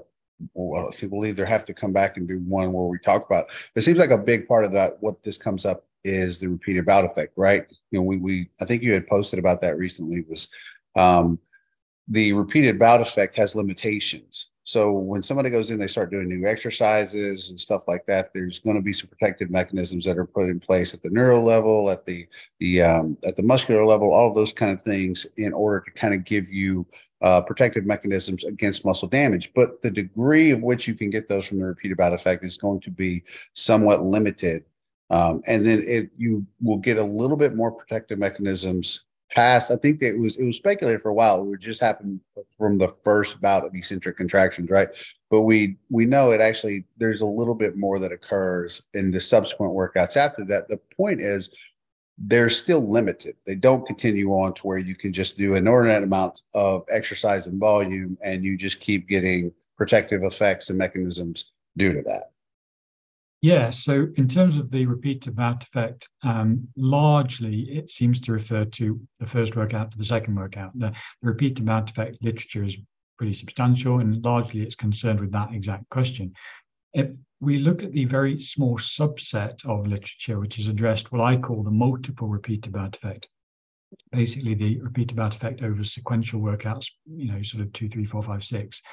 Um, generally speaking, what we find is that the the kind of the changes that occur in in those uh, workouts are very very tiny. I mean, really, you know, I would say it's an 80 20, but it's probably more like 90 10. I mean, really, the change from the first workout to the second workout is gigantic. And then the changes after that are very, very tiny. I mean, it depends on the exact uh, variable that we're measuring. I mean, if we measure uh, delayed onset muscle soreness, it pretty much disappears after the first workout and it doesn't really change thereafter. We look at uh, post-workout fatigue. Uh, it's it's very much um, a kind of a different story. We tend to find that we get a big change after the first workout, very very tiny changes in the next couple of workouts, and, and really it looks like it then after that sort of pretty much stops changing. So I think a lot of people are sort of extrapolating from this gigantic effect from workout one to workout two and going, oh, well, clearly, uh, you know, if we're getting such a big work effect from workout one to workout two, if I carry on creating those big effects on subsequent workouts, then by next Tuesday, I won't have any fatigue whatsoever. And it simply doesn't work like that. That is not the shape of the of the curve that we're looking at here. It's a really huge change from workout one to workout two, and then very tiny changes thereafter. And just finally on this point, there are a couple of studies out there that have looked at post-workout fatigue in trained lifters, and it is pretty substantial.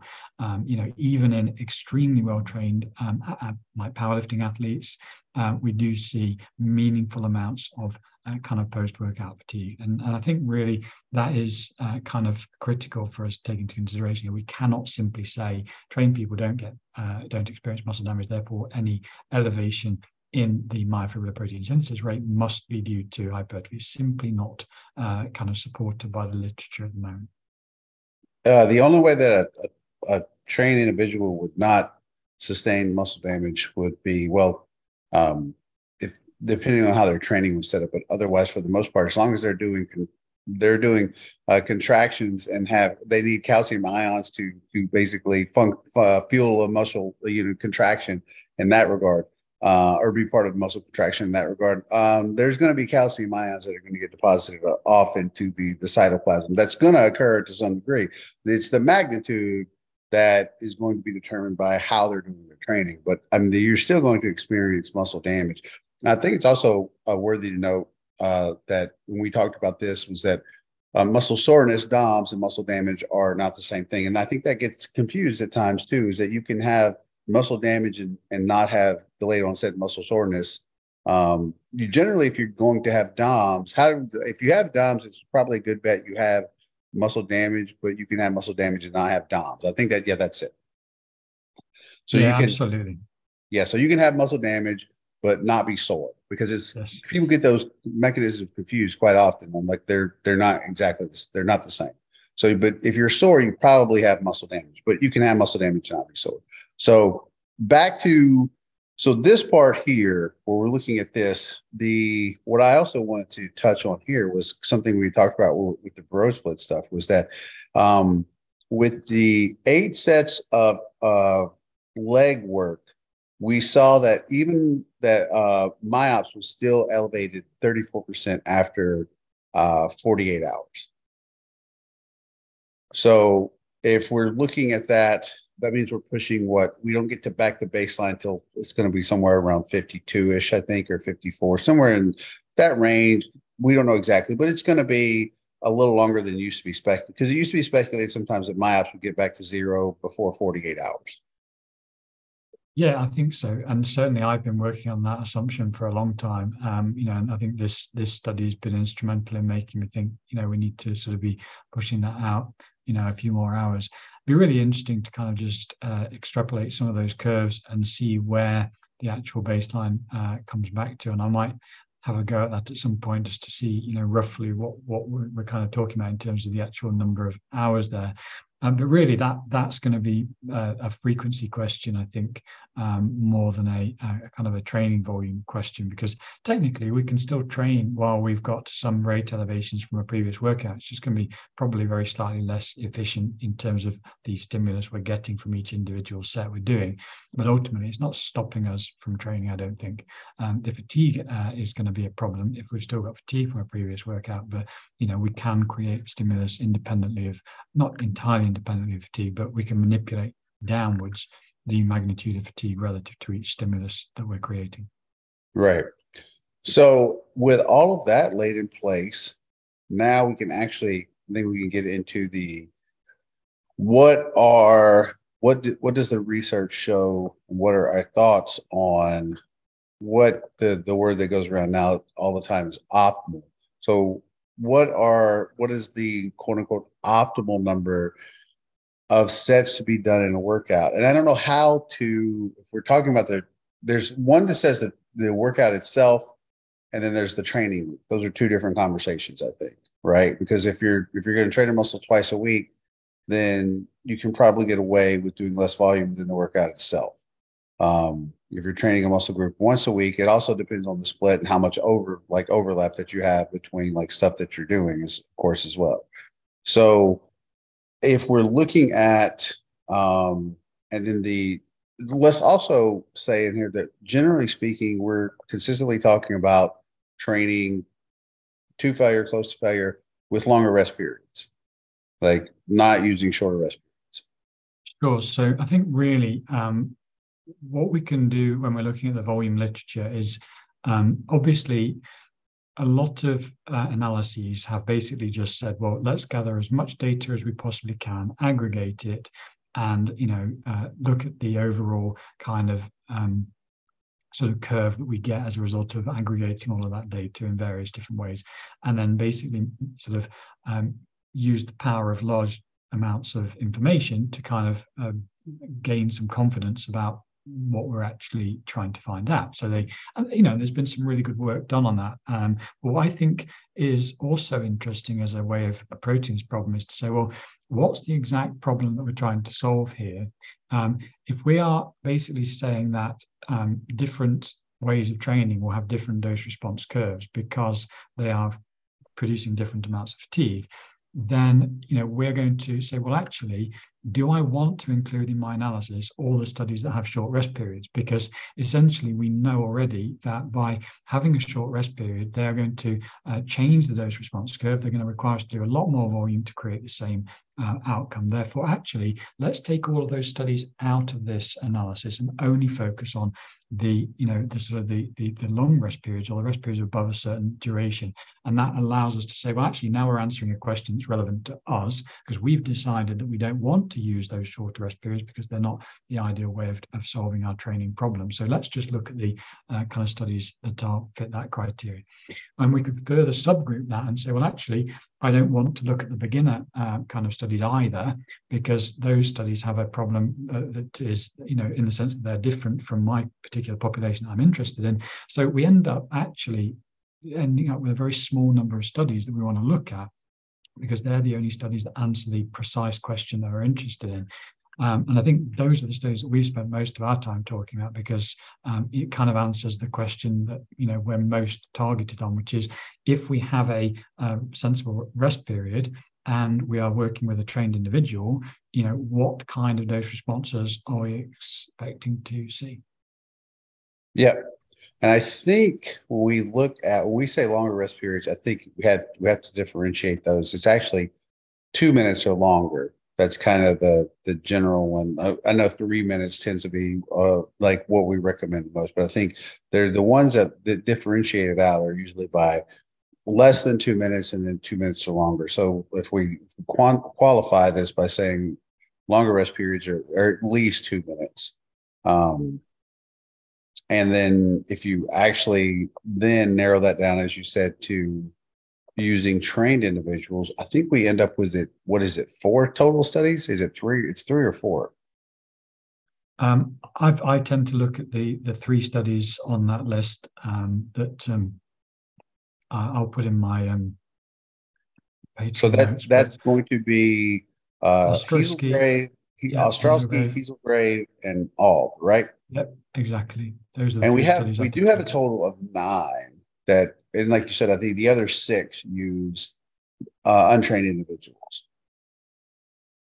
Yeah, so I'm excluding untrained uh, individuals that that classify. Uh, isn't that isn't that something that we have we have as much research as we do? But then if you just say I want I want trained individuals with two minute plus rest periods, we we have to narrow it down to basically three studies which some of which even still have methodological problems with them too, as we talked about with Ostrowski, where they measured the rec fem at further for uh, for the quads, which Well, technically, we can still use that data. I mean, um, the, the, the issue there obviously is that when we're doing leg presses or squats, the rectus femoris isn't working, um, and so therefore there's no point in really including those in our volume analysis. So we just end up with a knee extension exercise, and therefore, you know, instead of having the, the number of sets that it was originally intended to be, you know, we're kind of working with sort of one, two, and four sets across the week, which is obviously a very tiny number of, of sets.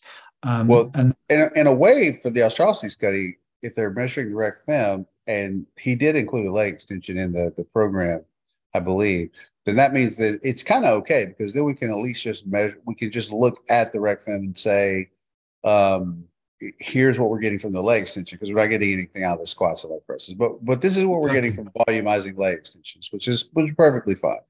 And so the opposite if, problem happens with the triceps because exactly the same thing that we were talking about earlier occurs, and there's two workouts in the week, and you know those two workouts have triceps exercises in them. And again, can we really count them as triceps exercises? And that's the, the the problem that is always going to be the case. But potentially, we end up with sort of seven you know kind of sets for the triceps because we've got all of these exercises in in these separate workouts for the for the week so you know, in neither case was the actual intended number of sets done. it's like very, very interesting problem when it comes to that particular um, study design. But yeah, so um, you know, what's really interesting if we look at those studies and start to say, well, what are the dose response curves uh, in those studies? They're not the dose response curves that we get if we look at the uh, kind of meta analyses, and they're not the dose response curves that I think um, you know sort of most people are, are generally uh, thinking of. Because the dose responses that most people are thinking of seem to carry on increasing pretty much forever until the very highest levels of volume. But when we exclude the studies that have those shorter rest periods we lose those uh, kind of uh, dose response curves. And what we end up with is dose response curves that kind of actually reach plateaus at moderate levels of volume. And that i think is really really interesting because um, that is that is very very uh, different from what the the general picture in our in the, in the fitness industry is at the moment. Yes, and the ones that look at the the higher volumes um, and train individuals are going to be Radaelli and Schoenfeld and Brigatto, and all of those use lower use short rest periods. Um, so um, I believe that's correct uh, let's see, yeah, short rest. Those were the three that use short rest periods. And then, and it's, it's a pretty interesting thing because when you look at those across the board, you had to do more and more and more volume to get the same amount of hypertrophy outcomes as you get uh, in the others with longer rest periods. And it's been a pretty consistent con- theme across these studies. So we look at Ostrowski, Heaselgrave, and all. Um, what we look is they use longer rest periods, uh, which were at least I think they were like two and a, two and a half minutes or two minutes to two and a half minutes. I think at least on these, and they used moderate loads. Um, I think Bob used like used actually used a little bit of variety in loading. Um, but then what we look at is we look at that in most of those, the lower or moderate volume tiers uh, was where we saw the response at.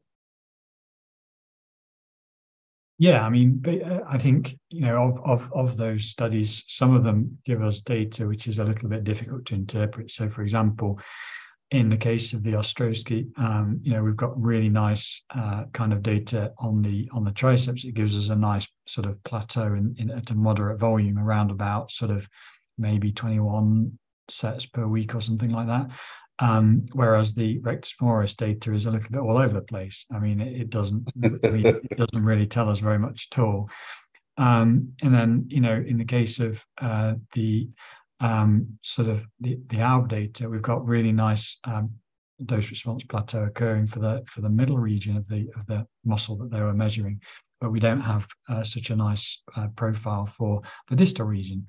Um, you know, um, whereas you know, the Heaselgrave study, it seems to show a nice plateau occurring in the middle. Um, you know, and they, I think they only took one measurement now. I've only got one measurement on the graph that I've made in front of me at the moment, but um, you know, what we're saying here basically is that sometimes the data still looks a bit messy, and sometimes you get a really, really nice dose response curve that shows a plateau occurring somewhere in the middle, which is exactly what the physiology would predict, because we're expecting to see uh, increases as we progress from one set to two sets to three sets, whatever it may be per workout.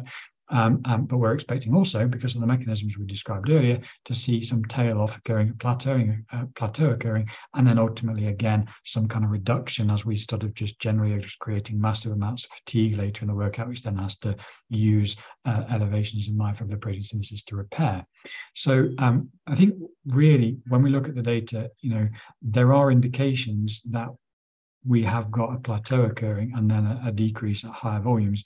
And from the, the, numbers that we can see there, you know, it's sort of around about, um, you know, maybe uh, 15 to 18 sets per week is the top end of what is going to be useful in terms of stimulating hypertrophy, which is kind of three times a week. If somebody's training three times a week, would be around about the five or six sets per workout. And I think that would be what I would describe as a top end of what's going to be useful. Now, the word optimal you kind of used earlier, and I think optimal is always going to be individualized. I think any any time we talk about indi- uh, optimal, we have to say, well, it's going to be optimal for this person, but it's not going to be optimal for that person. Therefore, by definition, optimal has to be uh, an individualized training program. But if we were to answer, the simpler question, which is what's kind of the maximum number of sets per workout or per week that we can do, and and, and anything above that is going to largely be meaningless in terms of um, you know producing great hypertrophy. In fact, maybe even be negative um, would be, I think, around about that five or six sets per workout, or around about that sort of 18 or so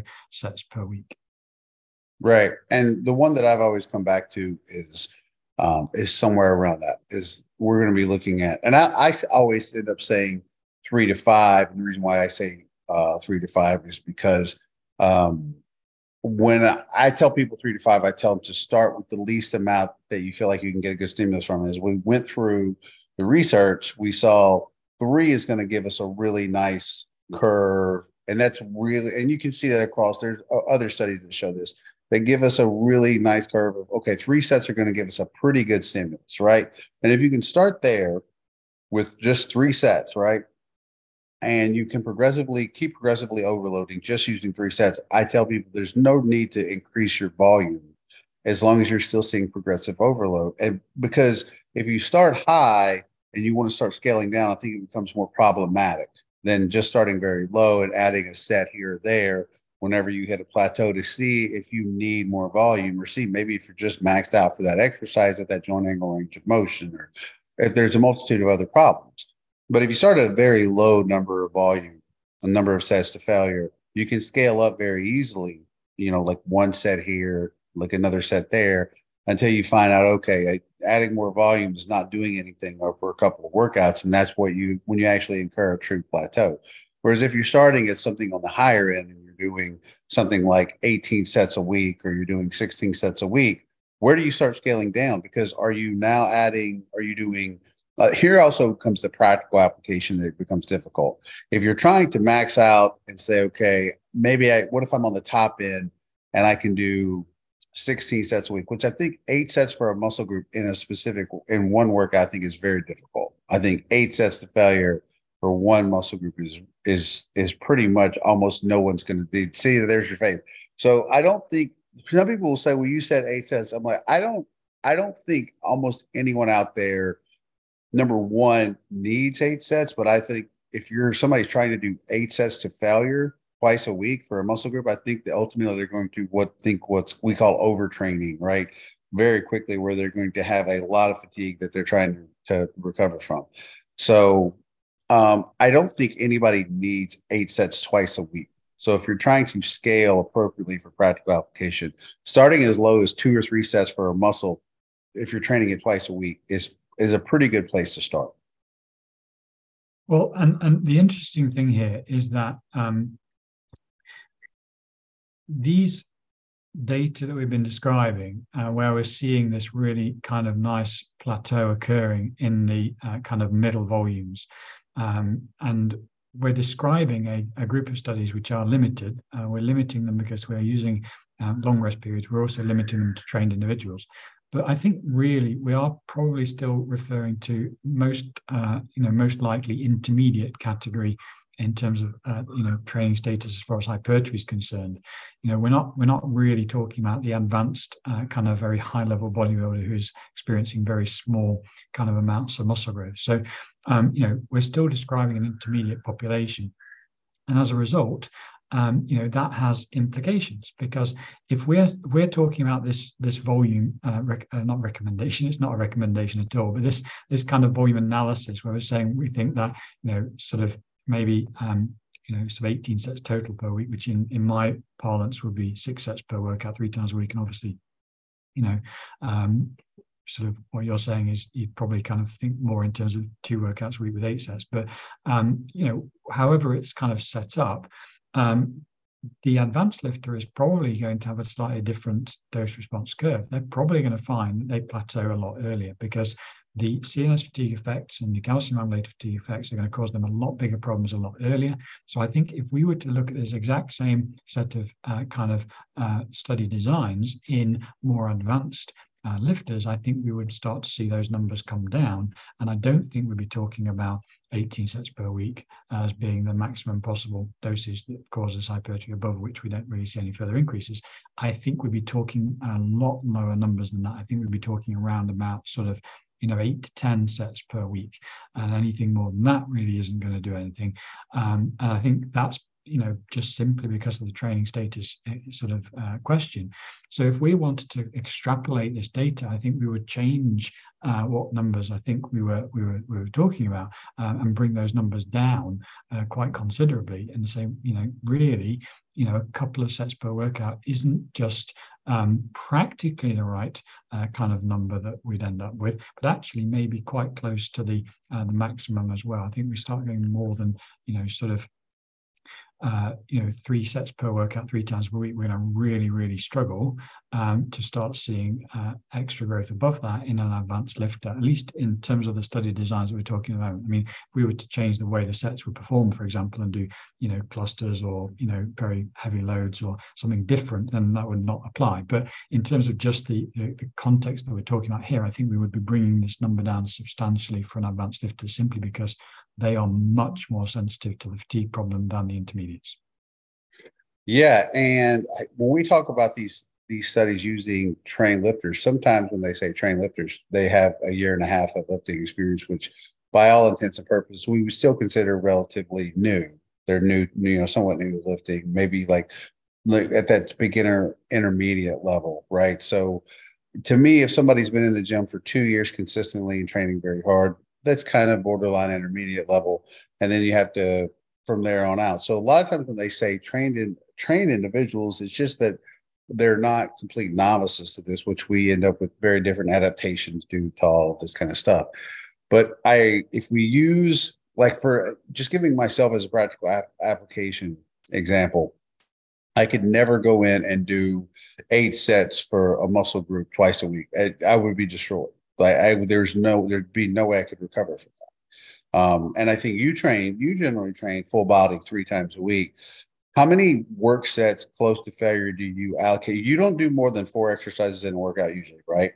It's almost always, um, it's almost always uh, four exercises per workout, unless there's something I'm interested in trying or you know experimenting with, in which case I'll just have a mess around with that at the end. So not, not count that, but yeah, basically three sets um, per exercise, um, and yeah, usually four exercises per workout. So um, I think, you obviously that's kind of the numbers that I'm talking about in terms of advanced um, kind of lifters. Now, um, I think ultimately it's probably possible to add a set here or there and, and still recover, but certainly it's a long way away from you know eight. Absolutely.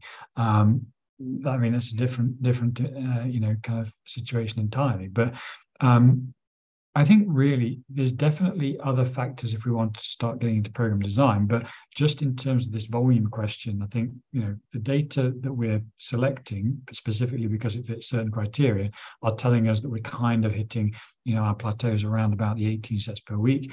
Um, you know, however that might be split up six sets per workout, three times a week, which I would you know be very uncomfortable doing myself. I think that would be really, really brutal. the reason the reason why I brought um, that up was because you went to four sets per exercise a couple of months ago and and said you absolutely could not recover from that i absolutely hated it yes i did i, I was really intrigued i wanted to see if um, the, the, the additional set would make a positive difference um, my routine is incredibly um, stable apart from when i'm just trying something at the end of the workout which i mess around with sometimes um, just for you know purposes of understanding things better um, and so it stays stable for very long periods of time. And my basic routine has not really changed at all for just over a year now.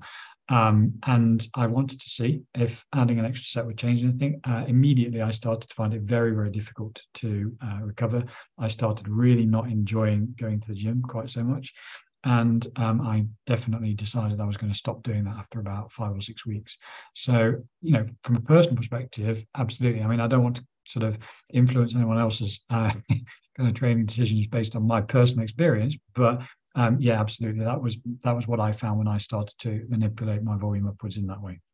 Yeah, and when you're so what I was going to get back to, you, since you do full body three times a week, and it's usually three sets close to failure on your four exercises, you're probably looking at somewhere around like nine to eleven sets for a muscle group in a given week, right? I mean, that's pretty much where you're landing. More or less, yes.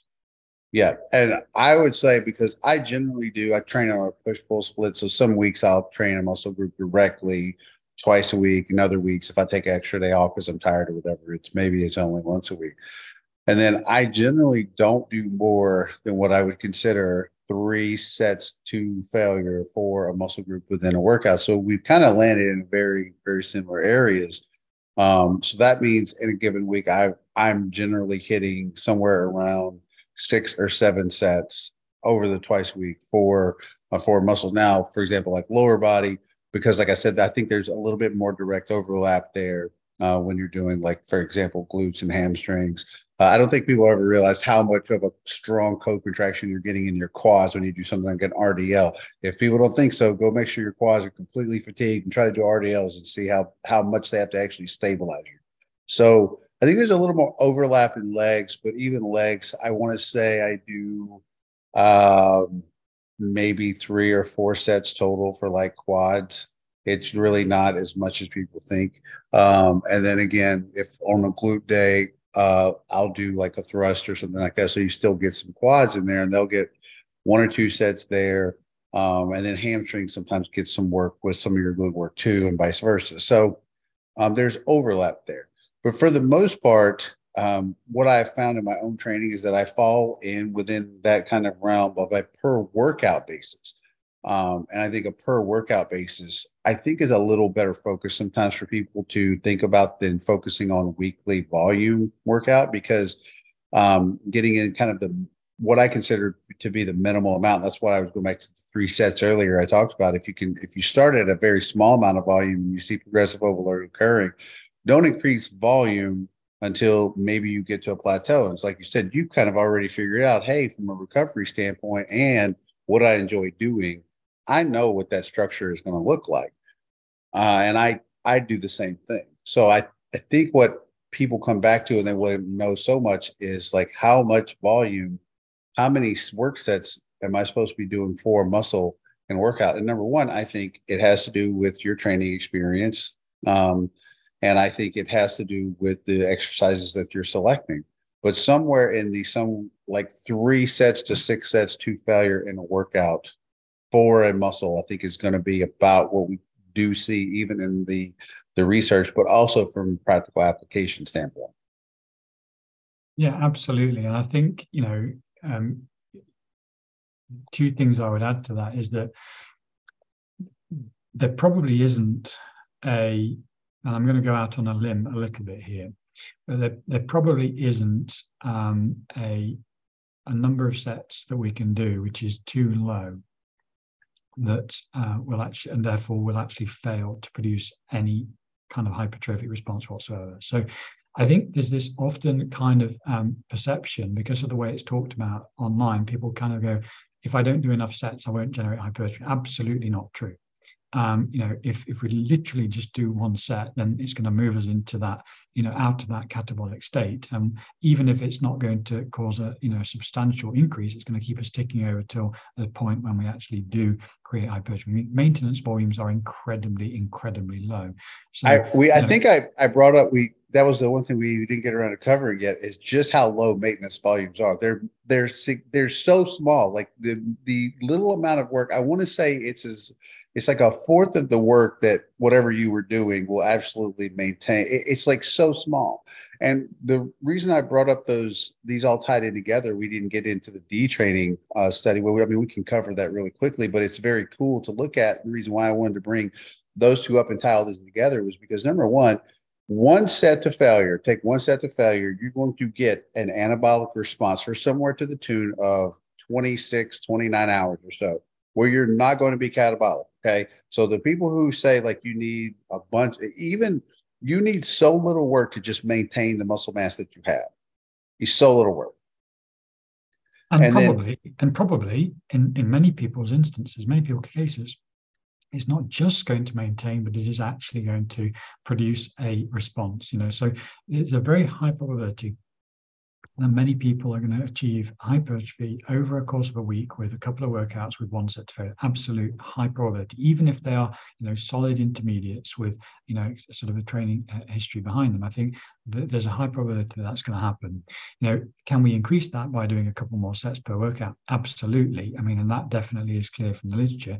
Um, if we but then if we start adding lots more sets, we're going to probably see a plateau and then and then potentially a decline. But I just want to kind of add here that when we're talking about you know these volumes that are the maximum possible amount that we can do in a workout and still you know create hypertrophy and after that level we're not seeing any further increases that's what we're describing we're not saying that you know one set failure isn't going to cause hypertrophy because i think in many cases it absolutely will all the way through the intermediate kind of uh, level at least. Um, the argument about advanced lifters is probably slightly more nuanced, but maybe have that another time. And in terms of uh, as we're progressing through the training uh, kind of uh, history, training career, if you like, then uh, we are going to find, I think, that the higher end of that spectrum uh, that six sets per workout or uh, 18 sets per week is going to start coming down as we get to the advanced level. And, you know, even if we've been accustomed to doing those higher volumes as an intermediate, I think we're probably going to find that they become less useful. And we probably want to focus more on achieving higher intensity and more specific exercise selection in those advanced individuals rather than just saying, oh, yeah, let's just keep throwing loads of volume at the problem and hoping that it's going to work. And the reality is there's going to be a lot of junk volume in that scenario if we start to look at that end of the spectrum. So I think what I'm trying to do here is set the context for our study selection that we've just been describing and say, you know, this is probably an intermediate uh, data set. If we're talking about beginners, we're going to get slightly different results. If we're talking about advanced, we're going to get slightly different results. And these are the physiological reasons why we would expect that to be the case.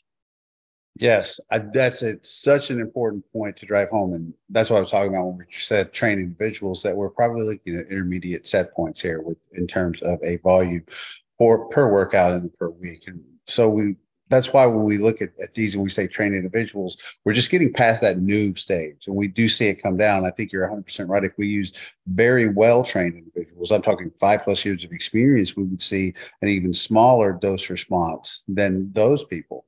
Um, and the, the part I want to point out there is when we, since we talked about MyoPS a lot and stuff, is that uh, a very cool uh, point that we talked about in our earlier conversations leading up to this week was that the largest um, jumps and MyoPS uh, occur from zero to one set, right? Where there's nothing going on, and you have one, it's a massive jump. And then the biggest jump from there is one to two. And then after that, you can see, and you said this over and over again for multi, multitude of years. You said every set that you do is going to be slightly less of a stimulus than the than the previous set. And that's what we see is we see this jump up real fast, and then we see this curve like this that just starts to flatten out with each set. And that is because of the fact that those interference mechanisms I talked about and those hypertrophy outcomes is that every set that you do, it it the initial ones have a high degree of stimulus, but then each successive one offers a slightly lower degree of stimulus due to the fatiguing mechanisms that have occurred each time that you do a set. So there's going to be a little bit less motor unit recruitment that's going to happen from the previous set due to fatigue. And there's going to be a little bit more calcium ion related fatigue due to that stuff. So each time that you do a set, the stimulus is smaller. And then there's the belief that, well, you're if you're trying to eke out, I do believe this. I think that probably 90% of the results that you're ever going to get are going to occur from a very low degree of quote unquote volume sets performed to failure. And then the people that are after that true last one or two percent, maybe they have to do a little bit more volume, but how much more I think is going to be very small. I'm literally talking maybe potentially one set or two sets.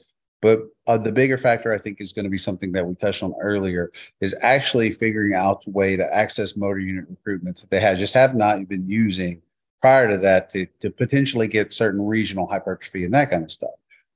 But uh, looking at this, because like we can probably like wrap this up talking about this part here, and that was the other study I sent you, and that was um who is this one by? Let me go up here. This was uh, a Bickel study, and that's exercise dosing to retain resistance training adaptations in young and old people. And I really found this this one very interesting because what they did was is that they uh, trained uh, some young people between 20 and 35 years old and some old people between 60 and 65 uh, and then they did a two phase um, training study. And that's the the first one was for uh, 16 weeks and then followed by 32 week which was the second phase uh, and then what they would call a D, detraining study. Now what's interesting in the detraining study is that the young people actually when they reduced their volume by a third, a lot of them actually saw increases in muscle mass continue, which was I thought was super cool, right? Which was just telling they were still getting that uh, a massive amount of stimulus, even from that one third, because they were still seeing hypertrophy increases. So they were literally because this was like they literally kind of went from a beginner stage of training to like borderline intermediate, and we're still getting gains off doing a third of what they started with. Now, the older people actually had to do more volume, and that's a completely different conversation, but it's kind of relative because uh, of what we have seen in the research is that as you get into your 60s and 70s, you lose some ability to recruit motor units. So they would have probably have to do more volume in order to make up for that in the detraining phase. But I found this part interesting because of the fact is, as we just talked about, the amount of volume that needs to be done to just retain what you built is really tiny. It's very small. Yeah, absolutely. I mean, it's it's and, and it really uh, kind of ties into uh, a topic uh, that we'll have to talk about uh, on this podcast in the future, which is training frequency. Um, you know, because that uh, idea of maintaining, uh, you know, with very low volumes can be incorporated, as we said earlier, in the bro splits, but also um, this idea that we've just been uh, kind of finishing on the idea that uh, each additional set that we generate is creating a much smaller amount of hypertrophy than the previous one. Um, that really has very, very profound implications for how training frequency actually works physiologically. Uh, I'm not going to spoil the answer for people by by by, by saying what it is here, but um, if you kind of just sit down and, and, think about the fact that you know each set in the workout is not producing the same amount of hypertrophy, then uh, how you split that volume up over the week, um, by definition, has to matter. Um, and and so there's some really interesting conclusions that we can draw from that uh, as regards how training frequency um, actually probably works physiologically. But as I say, definitely uh, a separate conversation. So I'm not going to go uh, and say any more about that now. Um, but um, how shall we how shall we wrap this up uh, for today, Paul? Well, I think the part there um, to continue the wrapping up portion is this: is that number one, a very very tiny amount of volume in, in the in the training, either the training session or the training week, number one can still produce meaningful hypertrophy results. Literally, uh, even though people don't like to hear this often, you know, one set for of the muscle done twice a week can produce meaningful hypertrophy outcomes in lots of people. So some people could choose to start doing one set for a muscle group twice a week and seeing if you can progressively overload uh, those two extra. Say if you were doing a, a, barbell curl one day and a dumbbell curl the next day for biceps, and you're just doing one set. If you saw progressive overload occurring for weeks and weeks and weeks and months and months and months, you're going to be having hypertrophy occur. You're going to see muscle adaptations occur. Uh, people I think sometimes they have trouble getting their head around that. But again, this is what the research consistently says, both in terms of measuring MyoPS and actual the longitudinal hypertrophy outcome. So it's a real thing. Um, so I think for where you and I consistently come from is thinking about number one, how you enjoy training. Uh, do you want to train a whole body three times a week? Then you're going to have probably different volume equations you're going to be looking at as somebody who's going to train a muscle group once a week or twice a week. But overall, I think uh, we did this whole long podcast on something that we've said for the past few years is like your volume on for a muscle in a per session group probably going to be maximized somewhere between three to six sets to failure within that training with for that training session. Yeah, and I think that then is affected by training status. So people who are of higher training status are probably going to find that they um, experience a plateau earlier than people who are at more intermediate level. Um, and I think that, you know, just as, as we've described, that's just a function of how many muscle fibers they've got capable of growth and where those muscle fibers are in the motor unit pool. So, um, you know, I think uh, even though the data we've described today kind of indicates sort of 18 sets per week or six sets uh, per workout on three times per week uh, basis as being that kind of top end. Um, uh, doesn't mean that that's going to be the top end for somebody with more advanced status because the literature doesn't go into that that group. I mean, so we just don't know. Um, so you know, I think the number is going to come down. I think it's going to be more like three or four probably for those particular people, unless the program variables are fundamentally changed in a different way. Um, but yeah, so uh, definitely think training status is important as well. Then. Right. So when somebody asks a couple things, because we've gotten asked this a lot, we'll wrap this guy up. A couple things, counting volume sets to failure. Again, mechanical tension. The way that we're looking at volume is the actual stimulating reps performed. Um, counting volume for beginners, uh, probably going to be able to do a little more volume and continue to see big hyper, hypertrophy responses.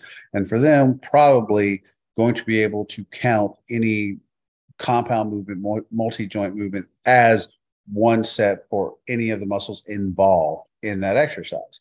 As you progress into the intermediate stage, doing something we talked about, maybe we actually figured that out throughout this podcast. In an inter- intermediate stage, if you do a press, something like a chest press, you could probably count that as a set for chest and then half a set for delts or triceps, all depending uh, but maybe that's not a horrible way to look at it for an intermediate. Then an advanced person probably is going to have the intuition and the perspective to say the way that I press, how I do my, my press, the resistance profile, all those things I'm using is either going to count as predominantly one set for chest, or maybe I'm more these the way I press is more tricep dominant. So I have to figure out another exercise to actually load my chest because every time I do chest presses, I just get like you said, I just feel like it's a tricep exercise. So that's pretty cool because I think we actually kind of figured out through talking through this is like it really those things bear fruit as you go through your training life, right? Like you kind of figured those things out. You're like, oh, I can't do a chest press if I want to train train chest properly today. I actually have to resort to something like more of a cable fly, and those are what I have to do because I'm just so dominant with my triceps or shoulders. So that kind of stuff really depends on training experience. So there's no real way. I think the only people that could potentially qualify something like a press is like half a step tricep potentially would be intermediate level trainers. Advanced guys, you're doing a squat, it's adductors, it's quads, it's everything. It's low back, it's upper back. It's kind of pretty much you're getting a little bit of stimulus for everything, right? So it depends on training experience. Um, the other thing, as far as how to count volume, we went over that. Counting stimulating reps is probably a much better way to go about counting quote unquote training volume than actually talking about sets. We didn't even mention the one study that came out lately that was a really good one that showed that the group that did uh, more sets didn't have the same hypertrophy outcome as the group that did less sets but trained to failure. One group trained further away from failure, one group trained closer to failure. The group that did more, they did fewer sets had more hypertrophy outcomes than the group that did more sets but stayed further away from failure. I just thought that was a good one because it showed the stimulating, backed up the stimulating reps model very well. Yeah, I mean, uh, let's let's do proximity to failure and, and, stimulating reps in a different podcast. I mean, we could be sitting here, uh, in my case, all night. I know it's morning. Yeah, we yeah, absolutely. from for the people who who tune in, they're like they want us to give them some. Here's the magical, they're the magical muscle mathematical number for sets. If it to me, I just that's why I just consistently tell people somewhere around three to six sets close to failure is for a muscle is a good place to start. I don't think you have to have some magical number as we discussed going through this. One set's still going to give you a stimulus, three sets is going to give you a little bit higher stimulus. And then from there on out, it all tends to kind of kind of flatten out quite a bit. So anything more than from like three sets to six, six sets, yeah, you're still getting a stimulus, but from there on out, really starts to flatten out. So I really can't say um, in a in a and I always go back to the session. I don't even like personally. I don't like saying the the sets per week because uh, I still feel like 18 sets a week is feels high. It, it, does, but that's the point that I was making about training status. I think anybody who's been training sort of five years plus is going to look at 18 sets and, and, scratch their heads and go, what on earth would I be doing? That kind of, you know, how would I feel after that? It would just be horrendous. I think, um, and I think that's that's the issue because um, there's a very big difference between the intermediate and the advanced level. Um, and I think the, the, the stimulus just isn't going to be the same. So um, I think really when we're talking about this data set that we've been describing, it really does talk to the intermediate category. Um, and that's where the six sets per workout or 18 sets per week is probably the upper end of what's useful. Um, I think for the advanced category, I would predict that we'd be talking at much more like sort of nine or 10 um, sets per week, or maybe sort of three sets per workout, three or four sets per workout, is probably being the the upper end of what's going to be useful. Now, you know, um, above that level, I think we're going to start to see too much fatigue to actually generate um, the the adaptations that we want to generate. And simply because fatigue is a bigger problem for the advanced lifter because they have fewer fibers that are still capable of growth, and they're all at the top end of the motor unit pool. Um, is there any data on that? No. So uh, this is an extrapolation, but I think it's a useful one. Yes, I, I, think that if we have, and I hope that we get one in the future, a couple of studies looking at well, well, like really well trained individuals. I'm talking, you know, guys that can, you know, that have been training three to five solid years that have good lifts and that kind of stuff. Looking at them, I think that their hypertrophy outcomes on basically vol- the amount of volume they're using would consistently be on the low end of the tier comparatively to even what we're seeing at the inter- intermediate. So as you said, most of the the three studies that we referenced today used trained individuals, but they're what we call intermediate level lifters, and they use longer rest periods. And then for those, like you said, we're the top end of that's going to be around 18 sets a week. But for the most part, I think if people are looking for a volume number to be shooting for, somewhere around three to six sets in the workout itself uh, is a good place. It's a good range to just start at, and then manipulating your variables from there. Absolutely, and I wouldn't rule out if someone, you know, I wouldn't rule out uh, kind of drifting down towards that three uh, sets. Um, you know, as as training status increases. I mean, you know, I think ultimately what we are going to find in the future as, as more data becomes available is that intensity and exercise selection are going to be far more important for the advanced lifter than, than just simply doing more of the same because more of the same is going to be very very subject to those fatigue mechanisms which are going to cause cause problems for them so even you know even from a starting point i would st- still not rule out the possibility that um, decreasing volume may be the answer rather than increasing volume if, if that makes sense and from an anecdotal standpoint, I'll add this and we'll wrap it up.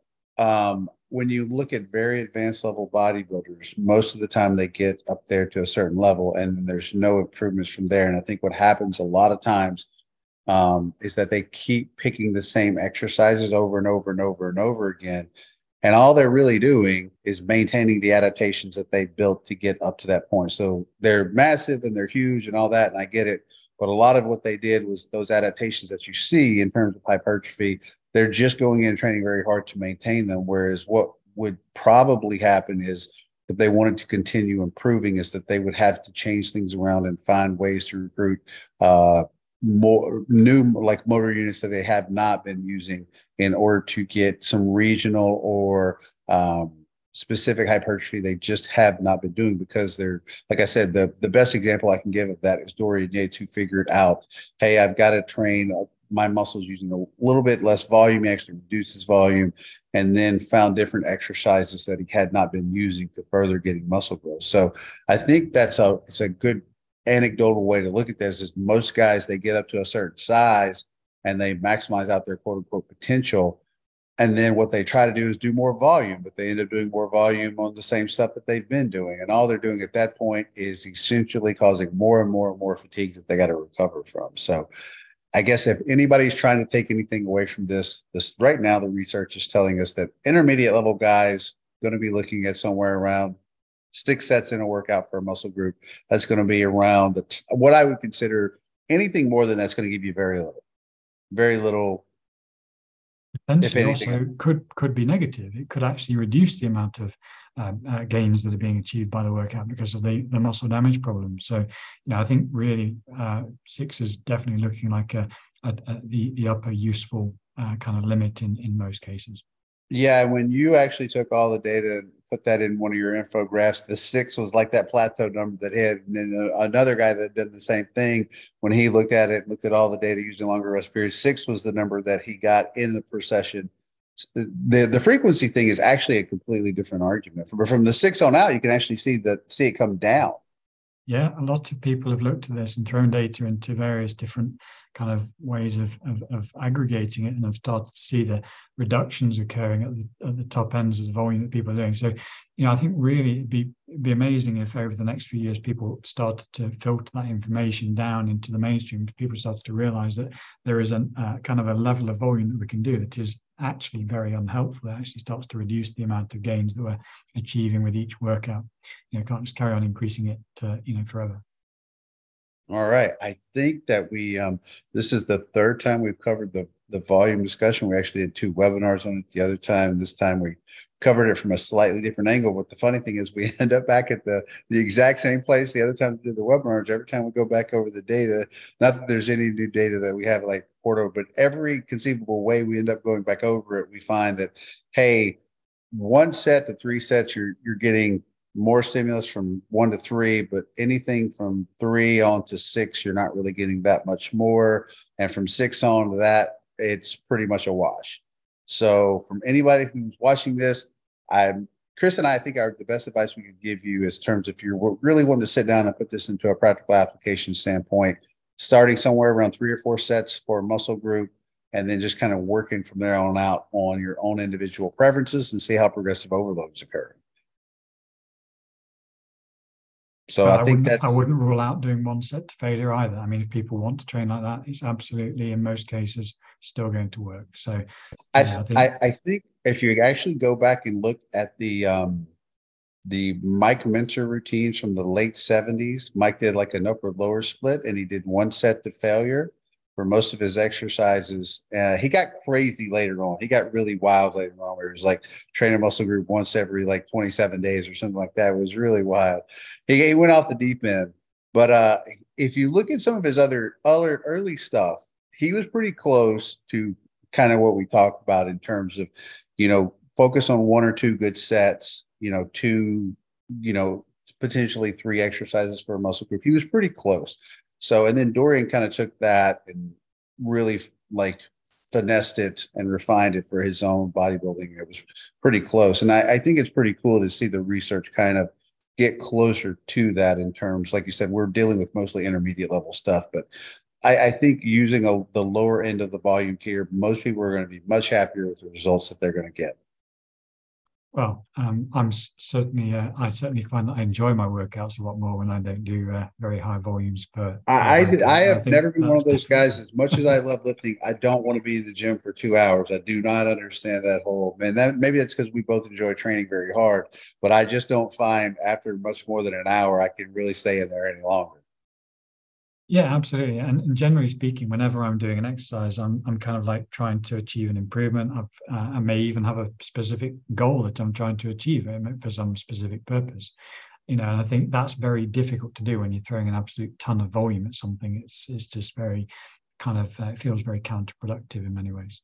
From the mental aspect of trying to create progressive overload, I always found the one set easier for me in terms of because I could just I'm focused. I need to beat my numbers or my weight, whatever, for this one set or two sets that I have. So it's a main set and then maybe a back off set or something. But I'm just focusing on a very small number of sets that I need to beat performance on. it. To me, from a mental standpoint of approaching workouts, that always worked best. Yeah, I mean, I think the only exceptions to that rule are where the reps per set are very low. You know, so called, you know, there's, there's classic strength programs that only involve a couple of reps per set, and you can, you know, you can do five to eight sets of those, and it's not a problem because you're only talking about two or three reps per set. Um, that's a totally separate kind of way of training. But I think, yeah, absolutely, um, the kind of routines where we're aiming to improve um, you know, sort of a, a, certain number of reps per set every single time we go in the gym it's very very difficult to do those and do do high volumes i think whether it's just for the workout itself or whether it's for the training week yeah we didn't even get into i thought about this last night going into this morning. We didn't even get into uh, how the olympic lifters train multiple times a day like every day a week. We already know the answer to that. They don't have they for the most part they don't have eccentric they don't use a lot of eccentric uh, contractions in their training most when they're training their actual competition list. So there's there's that's like comparing apples to monkey wrenches if you're somebody trying to train compare weightlifting programs to bodybuilding. Oh yeah, I mean, we can come back to that on training frequency and, and do that. Yeah, I think that would be a good one to look at for training frequency because that I don't know if you remember that from back in the past when people would take the Bulgarian Olympic lifters like training styles and say, oh, well, if you do this for bodybuilding, I'm like that does not work. That 100 percent does not work. So let we'll wrap this one up. Um, I think that was incredibly informative, uh, uh, and I always enjoy that one. Two weeks uh, from today, we will do your favorite topic, metabolic stress, uh, the one closest, nearest, and dearest to your heart. I'm actually looking super forward to that one because I've had to have that particular discussion online of times myself. Uh, one of the things that I think that we're kind of trying to do is redo this paradigm a little bit of the fact that I think – for the most part, muscle damage is pretty dead. Uh, there's absolutely, we don't really talk about that much anymore. Metabolic stress is kind of hanging on by a thread. So we're going to talk about metabolic stress in two weeks. And if it is or is not truly a uh, driver or catalyst behind muscle growth, I'm looking very forward to that. yes, it'll be a lot of fun. All right. For uh, for both of us, that's uh, that's the Chris and Paul show. Thanks to you guys for uh, joining uh, and listening, Chris. As always, thanks for being here, bud. Thank you, Paul.